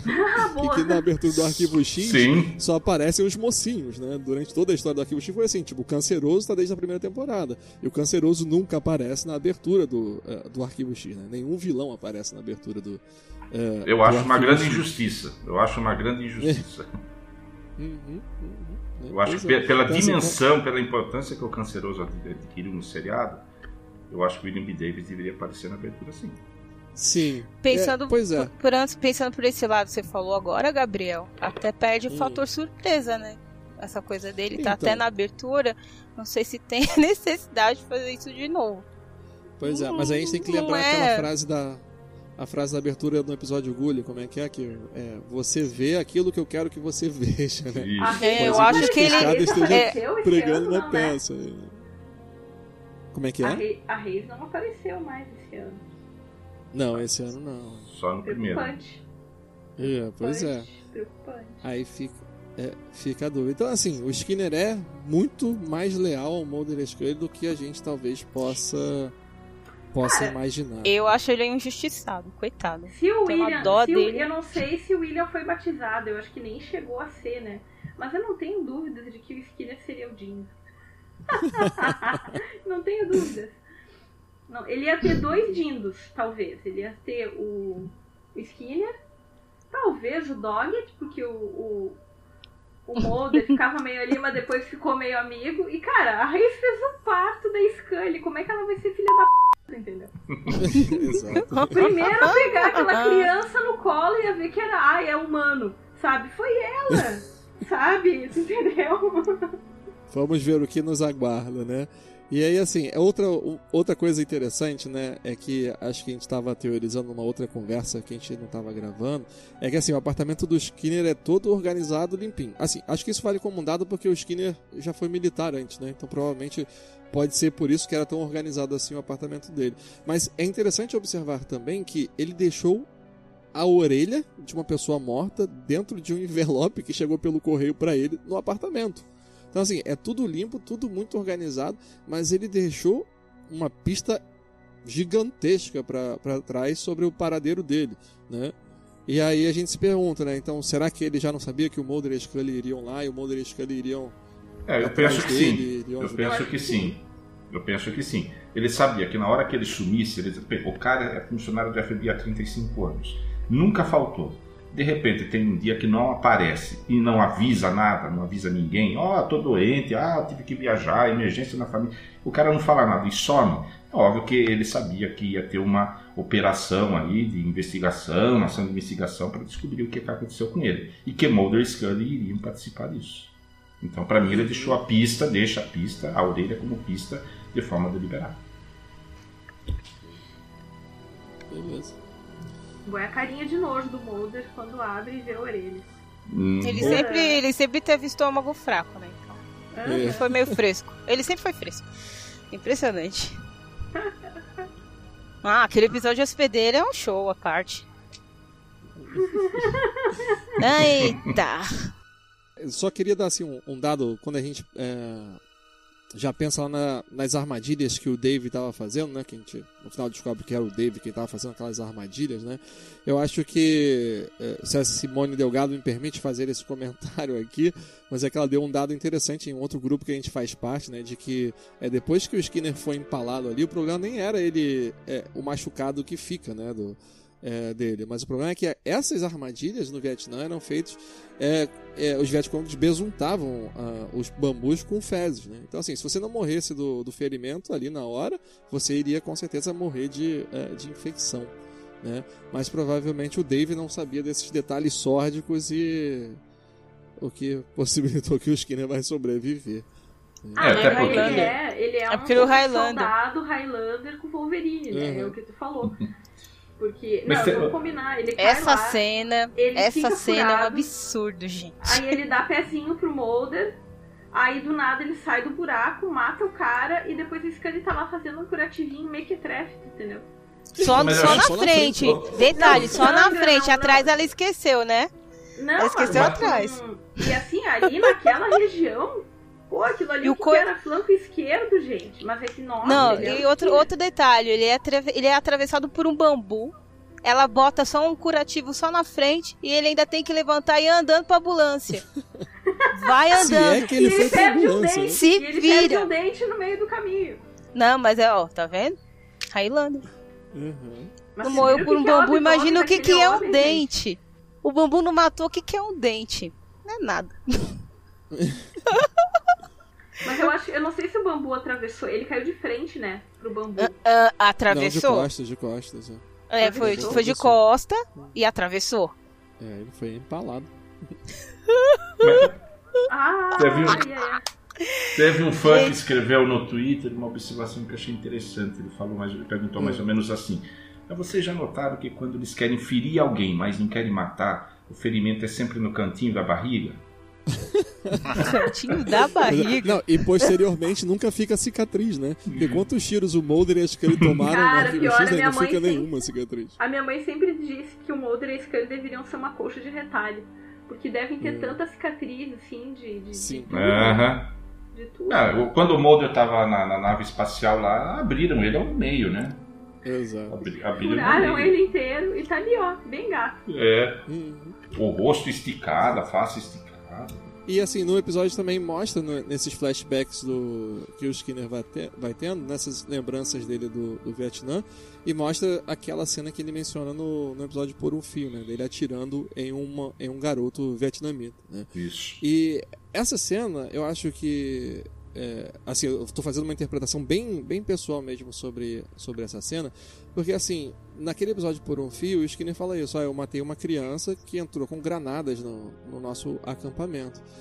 Só que quando você vai, vai ver a, a cena, né, você. Porque assim, quando você não tá, tá tendo a imagem da cena, você poderia imaginar, pô, será que era necessário que o Skinner matasse? Não tinha mais ninguém para matar? Será que não foi um pouco de sadismo ele ter então matado a criança? Não poderia ter dado tiro em outro lugar? E quando a gente vai ver a cena, ele na verdade atirou no garoto para salvar o amigo dele, né? Porque o garoto tava chegando, tava todo mundo de costas para ele e muito próximo do, uh, dos É, colegas. Tinha quatro, tinha quatro soldados ali, estavam jogando, né? Exato, baralho, né? Então, ninguém viu a chegada do garoto, só o Skinner. Exato. E aí imagina a escolha difícil que o Skinner tem que fazer, porque ele até dá uma hesitada antes de atirar, né? Ele faz a mira Sim. perfeita, coisa e tal. E, É, atira. você, né? você percebe que ele não tá, ele não tá gostando do que ele vai fazer, né? Exato. Ele Exato. tá- E isso é ainda assim, um detalhe muito importante para pensar nesse alinhamento do, é, do Skinner, né? Na- no tipo de moral que ele tem, no tipo de caráter que, é, que ele tem. Assim como a cena que mostra em que aquele. é, quando eles estão carregando a caixa, são três companheiros, né? Que tem aquele outro que é, que é asiático, né? Isso. E que é baleado. E que o Skinner, mesmo sob fogo cruzado, vai lá salvar o cara. Né? Isso. Mesmo sabendo que ele pode tomar um tiro também, pode morrer, mas ele vai lá pegar o cara para trazer ele para algum tipo de, eh, de abrigo. Então, essas são informações sempre muito importantes para falar um pouco dessa personalidade do, ah, do Skinner, de como que ele vê os amigos dele, o que, que ele pode fazer pelos amigos dele, da- das pessoas que ele, eh, que ele respeita. Né? É, isso ah, já dá uma dica de o quanto ele, o quanto ele sofreu de- depois que ele não pôde ajudar o John, né? Porque recebeu ordens de cima que não podia falar o que tinha Exato. acontecido, né? Exato. E ainda assim, ali ele é colocado numa berlinda que é muito tensa. Porque é, existe uma coisa concreta: é que o John fica agressivo, né? Fica violento, vira um psicopata também, né? Ele começa Uhum, a go- gostar sim. de, de matar.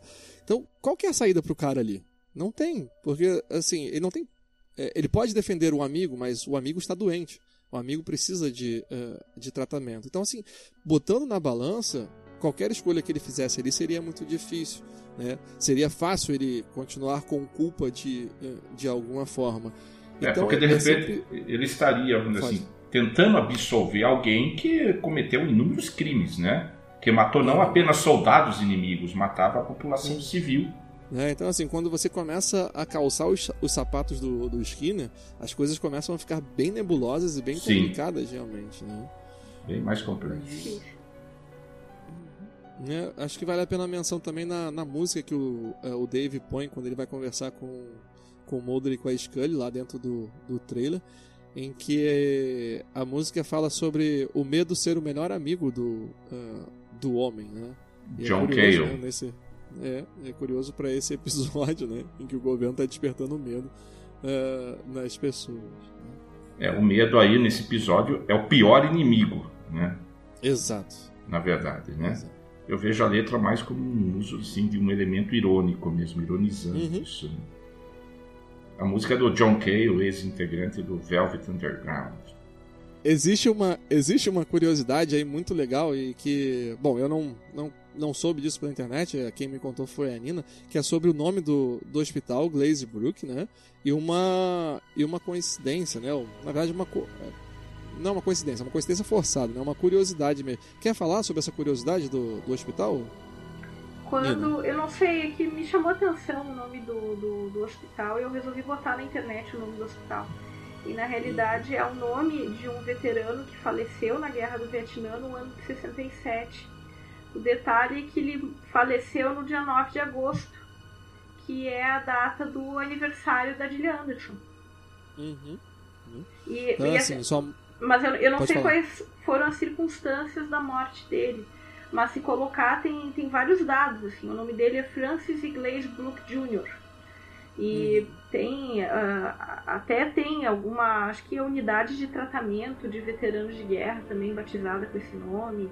Tem sites e coisas. Eu não sei o que, que ele fez ou se foi a circunstância que ele morreu que, que foi importante. Mas, assim, a circunstância foi, né? A guerra do Vietnã. Mas eu não sei se foi em algum momento muito importante da guerra, não, não, não sei dizer as razões. Mas o nome dele tem em vários locais ah, em referência à guerra do Vietnã. Lá vai o Donizete procurar. Vai lá, Donizete. E, assim, eu acho que o nome, ele não foi escolhido por acaso, né? Como eu acho que não, falando, eu né? acho que não, eu acho que não. Tá aí exatamente por causa da, da data. Da né? data de- morte é. né? É uns easter egg interessantes, assim, é que são coisas que eu acho que só se a gente for pesquisar para fazer um podcast, assim, porque às vezes quando Sim. a gente tá vendo o episódio, ah, quando a gente vê a primeira vez, não se dá conta. Aí vê a Isso, segunda, tem alguma coisa que chama atenção. Aí vê a terceira, e o que tá me surpreendendo nessa temporada, ah, de modo geral, é que tudo que a gente procura de referência existe, sabe? Tipo, não, não é um negócio que é tirado do além, assim, da, do, do Não, de jeito nenhum. De jeito sabe? nenhum. Então. E aí eu acho que são referências muito fortes, assim. Um, um outro ponto que eu acho importante da gente falar sobre é, as decisões do, do Skinner, que aí acho que foi uma jogada do roteiro para salvar um pouquinho mais o, o Skinner de tomar uma decisão horrível, né? Porque quando o Mulder e ele estão dentro do, do buraco, é, é, acho que os, não sei se é o Skinner que tá armado ou a arma do Mulder cai no buraco ou, ou algo assim, né? Sei que o Skinner pega a arma e vai atirar no, no Dave, né? E nessa hora a Scully atira no, no Dave, acho que ele chega lá para salvar o dia. Né? E, e aí, assim, o que eu falo é: olha como seria traumático, né? O Skinner tomou uma decisão de, é, de não salvar o, o pai do Dave, o, o John, colega dele de guerra no tribunal, né? E ainda teria que atirar no filho do cara? É difícil, né? E aí veio, veio a Scully pra, é, pra Evitar salvar, mais né? um pra evitar peso? que ele- Exato, evitar mais um trauma. Mais um tá? peso É. pra ele É, e também. depois ele vai lá e solta a cordinha, né? O cara morrer igual. Então, Uhum. trauma por trauma.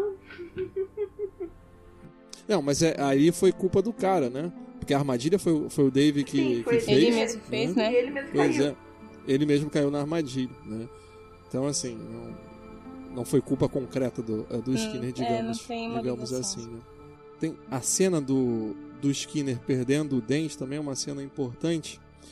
É, quer dizer, é uma cena que existem algumas interpretações possíveis, né? Vocês veem isso como uma simbologia? Algum tipo de simbologia? Como é que vocês veem essa cena do Skinner perdendo o dente ao final do episódio? Não. ah, o próprio Mitch Pileggi explicou isso na conta dele no Twitter. Ele falou que isso acontece porque o Skinner foi exposto, né? Então a- o gás do medo está sendo liberado lá na cidade, né? E ele acabou exposto ao gás, por isso que ele perde o dente. Tem, tem aquele. Tem aquela coisa do. Eu lembrei agora do sonhar com dente, que significa mau agouro. É, Será que isso pra eles também faz tem esse mesmo sentido? Não sei. É, se acaso o Skinner tiver que se sacrificar no final dessa temporada para salvar Mulder, Scully, William, faz sentido sim. Ai, É. Donizete, para de prever o futuro assim. Eu acho que ele ele, morresse. Eu também não, mas eu não sei. Esse episódio, principalmente aqueles quatro minutos, ele falando pro Moda escrito porque ele protegeu, ajudou os dois durante todos aqueles anos, não sei, pareceu meio como se fosse uma despedida dele, entendeu? Espero estar errado. Como eu já falei, eu não quero que ele morra, né? A frase Beth só falta ele morrer e o canceroso não, né? Pô, O isso aí canceroso, não. canceroso, esqueça, esqueça. Você ainda tem esperança que o canceroso vai morrer? Você tá doido. Vamos lá. Eu, eu acho assim que esse, o final desse episódio com o Skinner perdendo ah, o dente, né, ao reassistir o episódio Sangue, né, tem uma dinâmica que é muito parecida em outros episódios também do Arquivo X, né, em que ele termina, mas assim, como você se pergunta, e aí, quais são os desdobramentos disso, né? O que é que vai acontecer então? Porque no episódio Sangue termina também com o Mulder, depois que ele foi exposto lá ao, Isso. ao gás, olhando no celular e tendo uma alucinação de que o celular está se comunicando com ele, né? Através da, Isso. do painel lá do, do celular. Né? E aí acaba o episódio. É, o, mais ou o- menos dessa o forma. celular fala bye bye, né? O Exato. Mulder. O Mulder chega a ver É. uma frase na televisão, né? Quando ele tava lá na Não, televisão. não, mas não era- era não. Mas era um Era o anúncio, comercial. Era, um. Era o É, comercial. Era pra dar uma atenção, É. um sustinho, mas era a- sim. alguma coisa Ali o referente a, uma, referente a um comercial. Deu um Uhum, sustinho é. na hora lá, mas não era. E tem mais uma cena que, que eu não acho tão legal assim no, ah, nesse episódio. É que né, ah, no episódio que a gente gravou sobre o Gulha, eu havia comentado sobre eh, eh, a cena do, eh, do William morto lá no chão e com o tiro de um lado da cabeça e com a arma na, na outra mão, que não, não poderia ser suicídio, né? Aí a Dani até tinha falado, ah, tem coisas que não precisam ser assim mastigadinhas ou explicadinhas, né? Que você pode simplesmente deduzir. E esse episódio vai exatamente ao contrário, né? O final dele é é um final muito explicadinho, muito mastigadinho, quando mostra de novo uma frase do Dave falando sobre é, a conspiração e mostra o aviãozinho passando lá, soltando uma fumaça no, no céu, né? Que seria as trilhas químicas, né? Que essa conspiração, além de ser muito famosa ao longo de toda a história do, do Arquivo X, mas foi resgatada com, com o Ted O'Malley, né? Como a gente vê no Minha Luta parte, parte 1, né? Que Juntando com o, o, diálogo também, né? Do personagem uhum. do Osman também, no final. Sim. Uhum. Ficou muito mastigado. Uhum. Pois é. É, essa temporada eu acho que estão procurando explicar melhor as tramas, não deixar os fãs tão assim no escuro como antigamente. São só 10 são, só, é. são só dez episódios, tem que dar uma explicada melhor no cenário. Né? Ou sei lá, eu tô vendo muito fã, eu tô vendo muita gente com preguiça de pensar na realidade, sabe? Que. Na, na verdade era só um comparativo, não era isso que o Gabriel tava falando? Um comparativo isso. de diferença de um episódio pro outro, né? Isso, mas assim, é, é uma cena que pra mim não Era é tão. Desnecessária. Tá didática demais. Assim. Tá de muito didática, tá, de... tá, tá muito. Então, mas uhum. eu, eu, acho que essa, essa temporada tá assim mesmo, né? A décima, uhum. décima primeira temporada, eles estão explicando mais as coisas, as tramas. Outras coisas também não, que foi o que o Gabriel falou, aliás. É, de, deixa alguns uhum. mistérios, mas e outras que antigamente não seriam explicadas, agora estão sendo. Isso. Isso, isso aí. É, tá, tá, tá, tava na hora mesmo de dar umas respostinhas, né? Pelo amor de Deus, a gente merece. é. Não, porque aí depois disso tudo, né? Tem o, o diálogo que o Skinner muito, muito perspicaz, né? Vira pro mundo e pergunta: Você quer, quer compartilhar alguma coisa? Qual é o seu problema, né? e aí é ele quem tem todo o trabalho de contar. A gente não sabia, né? Da, da questão do seu trabalho e coisa e tal, né? E aí isso serve para o Skinner mais uma vez contar algumas coisas do que ele viveu, do que, que ele é, das escolhas que ele precisou fazer e termina, né, com ambos os lados reforçando o seu uh, apoio mútuo e viveram felizes para sempre. Né? Tamo junto. Tamo junto. Tamo junto. É, tamo aí, tamo aí, é nós na quebrada. Aí é só ele espirrar de novo errado, respirar errado, aí o Mulder vai de novo bater nele. Eu é tenho, tenho certeza. O Mulder, o é sempre assim. Ali, né? é, é, sempre assim, coitado do Skinner. Eu tenho dó desse homem, pô. Bichinho injustiçado.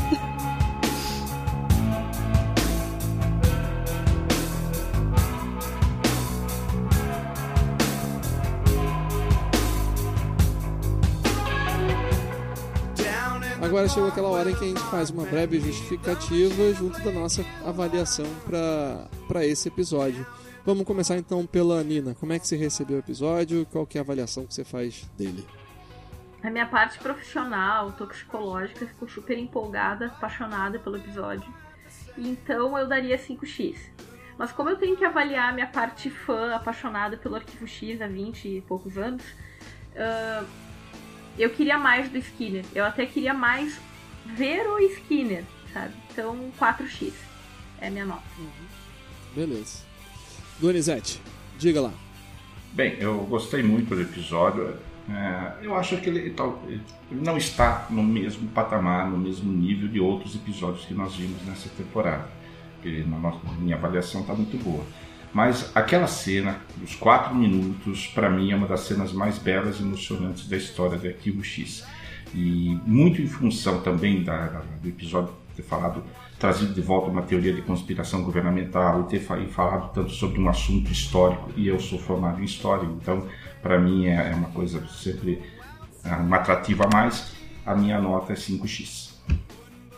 Beleza. Dani, diga você agora.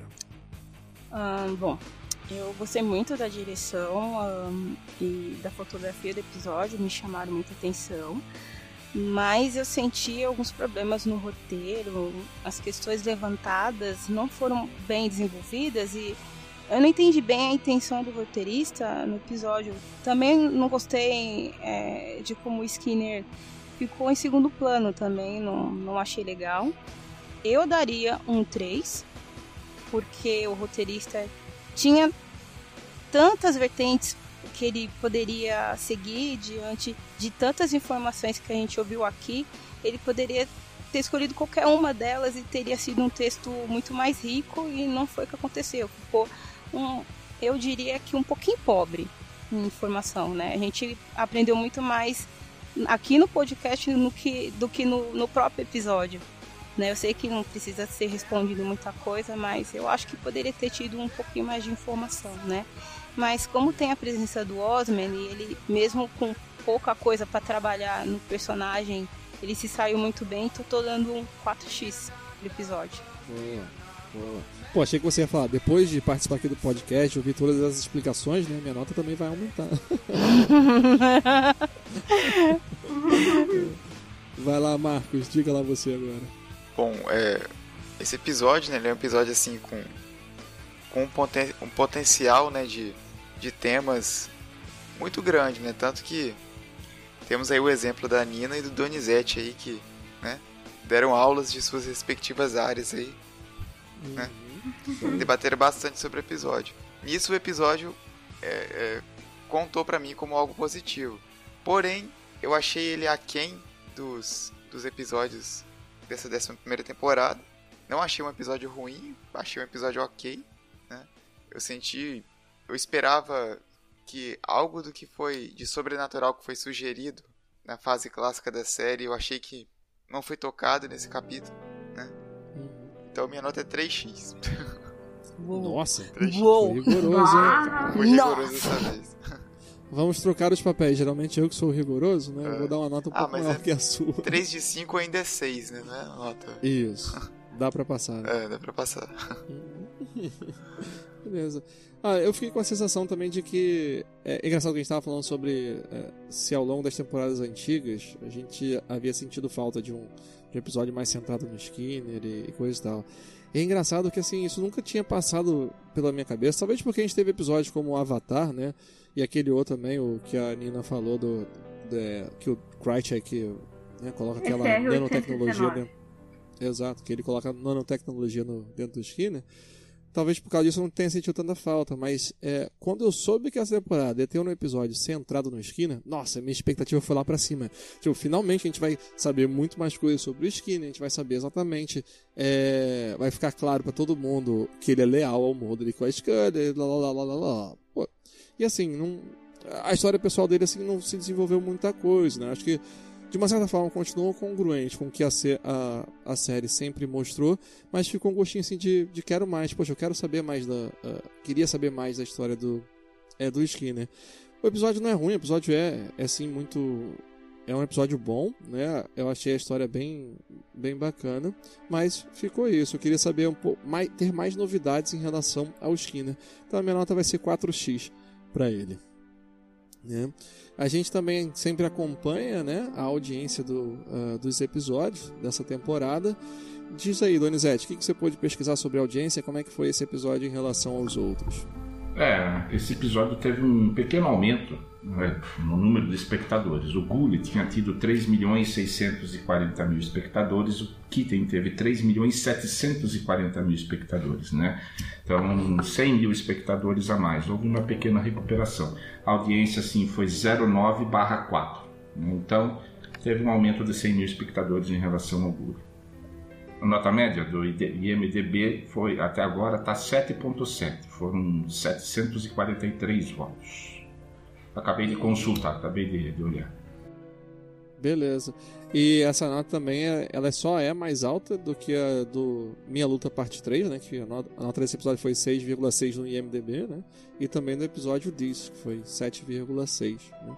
Do site Rotten Tomatoes, até agora não está disponível a nota, não sei o que aconteceu.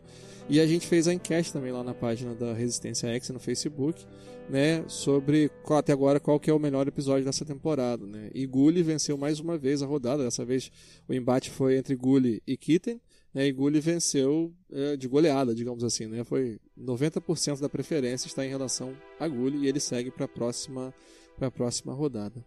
É isso. Vamos podemos pular pro agradecimentos? Sim. É Podemos? só, só mais uma pequena observação, né? Ah, esse episódio, aqueles que eram afetados pelo gás, né, acabaram enxergando um monstro. Mas quem é de fato, quem são de fato os monstros, né? Eu acho que o episódio deixa bem claro, os, os monstros não são nem o Skinner, nem os soldados que estão no Vietnã. São as pessoas que enviaram eles para lá, né, para fazer uma guerra absurda. São as pessoas que submeteram eles a esses testes, experiências com o gás, né, sendo que eles não sabiam Né? Eu, eu para mim fica nítido no episódio que Skinner, o John, eles são cobaias, né? Então eles são Sim. mandados para lá pra, como parte do teste de uma experiência. Né? Se, pô, você coloca um gás né, como esse numa caixa, numa guerra, você já sabe que aquela caixa uma hora vai mais cedo, mais tarde vai ser atingida por tiros e tudo mais, ou o gás vai vazar e vai afetar as pessoas. Então, os monstros são aqueles que fizeram a guerra, que mandaram esses soldados para lutar uma guerra absurda. O Skinner e seu amigo foram vítimas de crimes de guerra, né? É, Pô, exatamente. exatamente.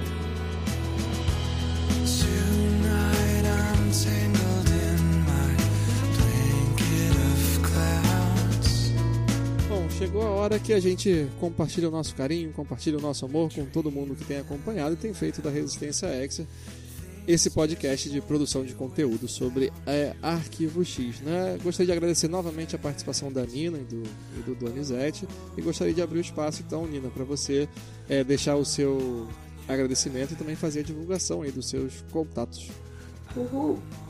Então, quero agradecer a todo mundo que está contribuindo né, para a página e contribuindo até para a nossa pauta.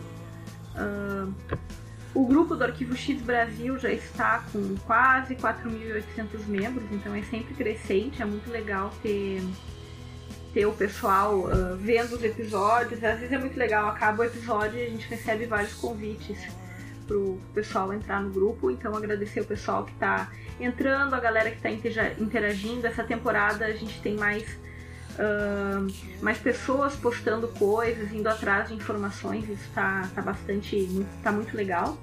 Então agradecer a todos os fãs, eu espero que o Arquivo X tenha um desfecho bom, né? Diante das revelações e das especulações do Donizete. Uh, deixar aqui o meu nome no, no, no, Facebook, Marina Gonzalez, e no Twitter e no Instagram, Nina Underline X-Files. Adiciona lá pra gente falar de Arquivo X. Boa, tudo bem. Donizete, você agora, manda ver. Ah, quero agradecer a todos que participaram do podcast, Gabriel, Dani, Marcos, né, a Nina, todo mundo aqui, a oportunidade de participar mais uma vez desse podcast, estou gostando muito disso. E quero fazer a divulgação do meu blog, Universo Pop. Né? Ah, eu escrevi um texto a respeito do episódio, está lá no Universo Pop, é só digitar no Google lá o nome do episódio, Universo Pop que você entra lá. Tá? Tem vários outros textos sobre Arquivo X, estou sempre publicando textos novos sobre a série. Entra no Universo Pop para saber a respeito da série. E também divulgar ah, um agradecimento ao grupo WhatsApp Arquivo X Brasil, pessoal que está sempre lá, a gente está sempre lá conversando, debatendo sobre a série. Tem um pessoal bem bacana lá. Né, a Noeli, a Márcia, a Luanda, a Sumaya. Um abraço, saudações a todos eles. E também lembrar do, dos vídeos que o, o Felipe Dias coloca no seu, na sua página no YouTube, Felipe Erama. Ele está sempre comentando os novos episódios da série. Dá uma conferida lá. Obrigado, saudações, até a próxima. Beleza. Dani, vamos você agora. Bom, eu queria agradecer por mais essa oportunidade de estar com vocês aqui falando sobre a X. A gente ama pra caramba. É, eu não tive a oportunidade, acho que da última vez eu não, não me lembrei, mas é importante. Eu queria agradecer a oportunidade que vocês estão me dando de estar divulgando a minha página, que é o Cinema Sem Frescura. Né, foi nítido o aumento de pessoas curtindo a página. Eu tenho certeza que é graças ao espaço que vocês têm dado para eu poder estar tá falando sobre ela. Então, só tenho a agradecer. Muito obrigada, meninos por poder estar tá, é, divulgando a minha página.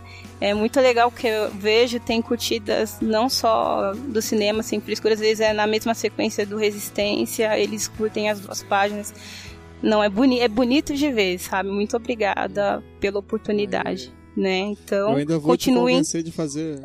É. Eu vou te convencer de fazer um podcast ainda sobre cinema. Vamos é, lá. estamos estamos conversando ainda, né? sobre então, Hitchcock, Dani. É, é podia começar por alguma coisa assim que eu gosto mais, né? Então, quem sabe? Uhum, Estamos estudando isso aí. Então, eu vou, queria pedir que as pessoas continuassem é, curtindo a página Cinema Sem Frescura. Tem resenha, tem fotos, tem screenshots de filmes, né? Quem quiser pode estar tá curtindo.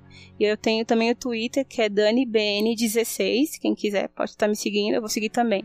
Muito obrigada, gente. Muito bem. E assim, antes do Marcos fazer o agradecimento dele, só falar que essas informações vão estar também na, na nossa postagem que fica na página resistenciaexer.wordpress.com. Né? Então, assim, se você perdeu, né, pode ir lá olhar também, que é, é até mais fácil de achar todo mundo. Né? Marcos, você. Eu vou fazer primeiro o meu agradecimento, tá bom, Marcos? Porque Sim. você vai. Vai fazer os agradecimentos especiais aí, né? Com o comentário do pessoal que tem contribuído, né? Então eu queria agradecer mais uma vez a, a Dani, a Nina e ao, e ao Donizete por estarem aqui, que essas reflexões são sempre muito boas. É, é engraçado porque assim, a gente está fazendo um podcast para produzir conteúdo sobre Arquivo X, só que eu me sinto o maior beneficiado, né? Porque eu estou tendo essa oportunidade de é, é, de melhorar assim a minha visão sobre os episódios e conversar mais sobre detalhes que uma única pessoa não consegue perceber, né? É, mesmo assistindo uma, duas, três vezes, fica difícil perceber determinadas coisas, né? Que é a prova que cinco cabeças pensam bem melhor do que do que uma, né? Então, assim, muito obrigado por vocês estarem participando e também ao Marcos por estar aqui ao meu lado desde o do início mesmo da Resistência X. A gente já gravou podcasts em que episódios da Resistência X que estavam só nós dois, né? Então, assim, obrigado e que bom que você melhorou também da sua saúde, né? Que a gente conseguiu gravar esse esse episódio, né? Então, vamos lá, Marcos, leu aí os recadinhos que a gente tem e, e bora. Bom, é, primeiramente, antes de ler os recados, eu quero agradecer, né, a todos aqui que estão participando do programa. É, foi difícil gravar esse capítulo, né? Assim, no final de semana teve um incidente com a Dani, né, do computador. Ontem. Derretou. Não, gente, derreteu. Derreteu a minha tomada. Então, eu. Ontem eu, eu tava. Não estava com a mínima eu não estava com a mínima disposição para gravar o podcast. Eu falei, caramba, será que dessa vez eu vou, pela primeira vez eu vou desfalcar o programa e tal? Hum. Mas hoje deu tudo certo, já. Hoje já fiquei com um astral mais é, é diferente, né? Ah, já não estava passando mal quanto ontem. E também é, é, muito gratificante ver, né, a rede aumentando cada vez mais, o pessoal, os, os seguidores da página contribuindo, né, também para elaboração do programa. E é isso aí. Eu, hum. Meu contato no Facebook é Marcos Vinícius Conceição. Vocês podem me ver na Resistência X e também na página Cozinha do Inferno, né? Que, como eu sou fã de quadrinhos e tal, essa página é dedicada ao, ao Demolidor, né? E no Twitter tem o Marvin Underline OC. Então vamos lá para os agradecimentos, né? Dos... Isso. Primeiro aqui, eu quero ler o e-mail do Fabiano, né, de Joinville, de Santa Catarina, que uhum. ele diz o seguinte: é, eu sou Fabiano, de Joinville, e também sou grande fã de Arquivo X. E escrevo para vocês por dois motivos. O primeiro motivo. É muito reconfortante ver que existem podcasts como o de vocês que se prezam a manter em alta o legado de Arquivo X. E Uau. mais do que isso, tratá-la com respeito, ênfase no respeito, frente uhum. a tudo que ela representou, ao contrário das baboseiras sem fundamento que a mídia anda noticiando para não dizer vomitando. Sejam blog, blogs ou grandes conglomerados de notícias. Preciso citar? Acho que não, né, meio? Não. Ele citou aqui. Deixa é, quieto. Não precisa. Não vamos dar crédito para eles. Fazer propaganda. É. É. O que se viu desde que a temporada começou são matérias bem tendenciosas, escritas por quem não por pessoas que não acompanharam a série e que não entendem nada dela, com o único objetivo de conseguir curtidas e seguidores. Sim, porque disseminar coisas ruins é a tendência. Já que o internauta adora dar atenção para a desgraça. Nossa. o carinho com que vocês têm com a série é muito legal e as conexões feitas com os episódios passados é impressionante. Eu mesmo sou um grande fã desde o início da série, na década de 90, e fico de cara com as conexões que vocês fazem dos novos com os antigos episódios. Para mim, é prova de que, por mais que Arquivo X tenha passado por uma leve modernizada nessas duas últimas temporadas, elas definitivamente são para os fãs como a gente. ênfase no como a gente. É, observação: perdão para quem não é fã, que nunca assistiu a série, que tá pegando o trem andando agora e não tá gostando. Mas essa série não é para seu bico. ênfase não é para o não é para seu bico. poupe seu tempo e vá assistir série de vampiro, que é o máximo que seu cérebro pode processar. KKKKK. Bom, Polêmica polêmico. no podcast. Polêmica. E Mas o a gente segundo... tá do teu lado. Sim, sim. e o segundo motivo dele. Cadê o podcast do sexto episódio, por favor? Mois? Você terá Ah, em breve. Tá, tamo gravando. Tá aí, tá aí, tá aí. Chegou, chegou, chegou. Uhum. E parabéns O, é, novamente por Ele todos pelo falou- podcast. Oi? Ele falou uma, uma coisa interessante, assim, é pra quem tá pegando o, o trem andando e tal. Eu ainda tô curioso pra saber se alguém tá conhecendo o Arquivo X a partir da décima temporada ou com essa temporada. Eu queria muito saber a opinião dessa, dessa pessoa. Então, assim, se alguém por acaso tá ouvindo isso e assistiu, começou a assistir Arquivo X na décima primeira temporada, eu gostaria que entrasse em contato com a gente pra que a gente pudesse conversar. Ó, tem pessoal aí do Arquivo X Brasil que, que pode entrar no Rex e dar uma opinião aí, ó. Boa. Fica a Vamos dica. Fica a dica, hashtag. É, então, no final ele agradeceu novamente, parabéns para todos pelo podcast. Muito legal ouvir vocês. Grande abraço. E ta- Valeu, Fabiano. Obrigado aí pelo, pelo e-mail. Ele foi a, a segunda pessoa que enviou e-mail pra gente. né? A primeira pessoa foi a Dani. E a Dani tá gravando hoje com a gente. é, Fui eu. Ué, Vamos lá. E também tem uma leitura aqui, né? Na verdade é um comentário do Facebook, se eu não me engano, né? Da, Uhum, da Leila isso. Gregório, né? Ela comentou na, na postagem que a gente fez do, do episódio que a gente lançou sobre o Gully. né? Sim, sim. Então o comentário dela é refer- referente a esse episódio. Então vamos lá. É, adoro o podcast que vocês falam de coisas que eu não consigo perceber. Ou consigo e fico doido para alguém falar. Ri de novo do Gabriel perguntando se o episódio era shipper. Sim, meu caro. É shipper. Papais e filhinho. Então, tá aí, aprendi. Ela fala aqui de alguma citação aqui. Ah, a novela da Globo era cheia de charme e as empreguetes era o conjunto musical. Não lembro a relação disso. Isso. mas- Oi? Pois é, pra saber tem que, tem que ouvir. Não vou dar esse spoiler aqui não. Tem que ir lá ouvir o, o nosso outro episódio. O filme do Jet Li que vocês mencionam é o Confronto? Eu gostei. É, esse mesmo. Pra mim, tanto a mutação do fundador quanto o Gully tem um efeito de alma lavada. Nunca aceitei a doação de William, porque Scully é muito forte pra isso. Pra mim foi a cena do Chris Carter pra tirar o garoto da série. Foi cena do Chris Carter, né? E agora o Isso. feitiço virou contra o feiticeiro. Uhum. Donizete, você não falou da decoração do quarto do Jackson? Até os livros você reparou. Achei um barato sua análise. E a menina que falou que acha essa de a Monica Reyes ser uma filha Eu concordo. Eu acho que eu não devia ter falado isso. A edição vai resolver. Gente, eu tenho que aprender a falar, eu tenho que apresentar um mestrado no final do mês e de 10 palavras, 15 são palavrões. Ó,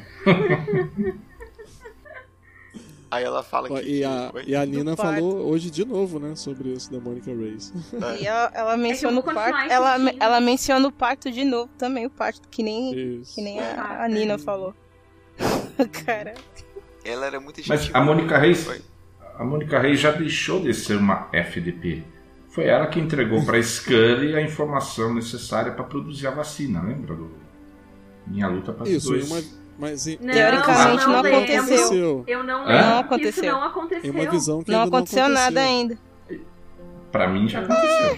Não, não aconteceu. Não, não aconteceu não. Aconteceu. É, O que nós não. estamos, nós estamos vendo agora, minha avaliação, é, é o caminho que vamos chegar a- até chegar até naquele momento. Né? Nós estamos Uhum.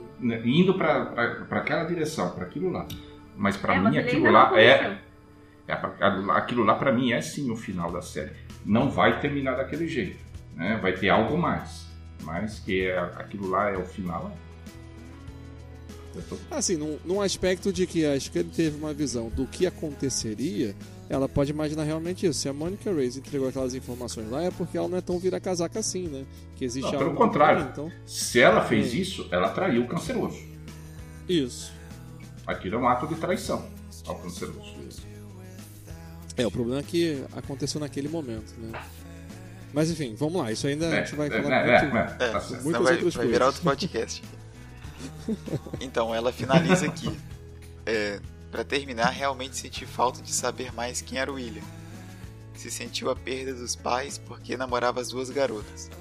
e fiquei pensando se às vezes é aquela casa ali e os pais também não foram uma encenação. E sim, a cena da Gillian no necrotério é linda, mas o meio sorriso dela na cena final foi perfeito. É verdade. Ah, E, um e fim que isso aqui não é o podcast do podcast. Vocês são ótimos. Ah, Valeu, querida, Leila, valeu. obrigada. É só uma observação bem rápida aí. é, A Leila falou sobre a decoração do quarto do Jackson. Até os livros, você Uhum. reparou? Essa questão dos livros, quando muda isso que eles estão no quarto do, do William, né? Aparece uma estante no, no- no fundo e lá tem um monte de livros, inúmeros livros. Bem, depois que nós já tínhamos gravado o podcast do episódio, eu fui rever o episódio e parei a cena, né? E aí eu tentei identificar alguns livros e consegui. Identifiquei quatro livros que estavam na estante.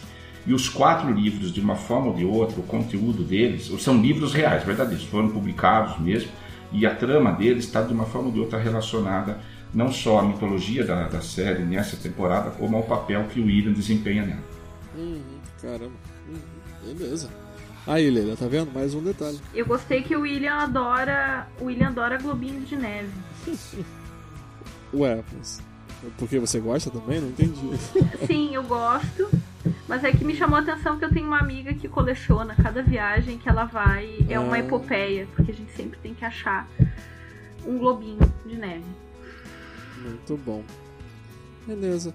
Ó, acho que a gente pode reforçar então um agradecimento também a Simone Delgado, né? E a, e a Daiane, que elas têm ajudado a gente agora a fazer a, a pauta.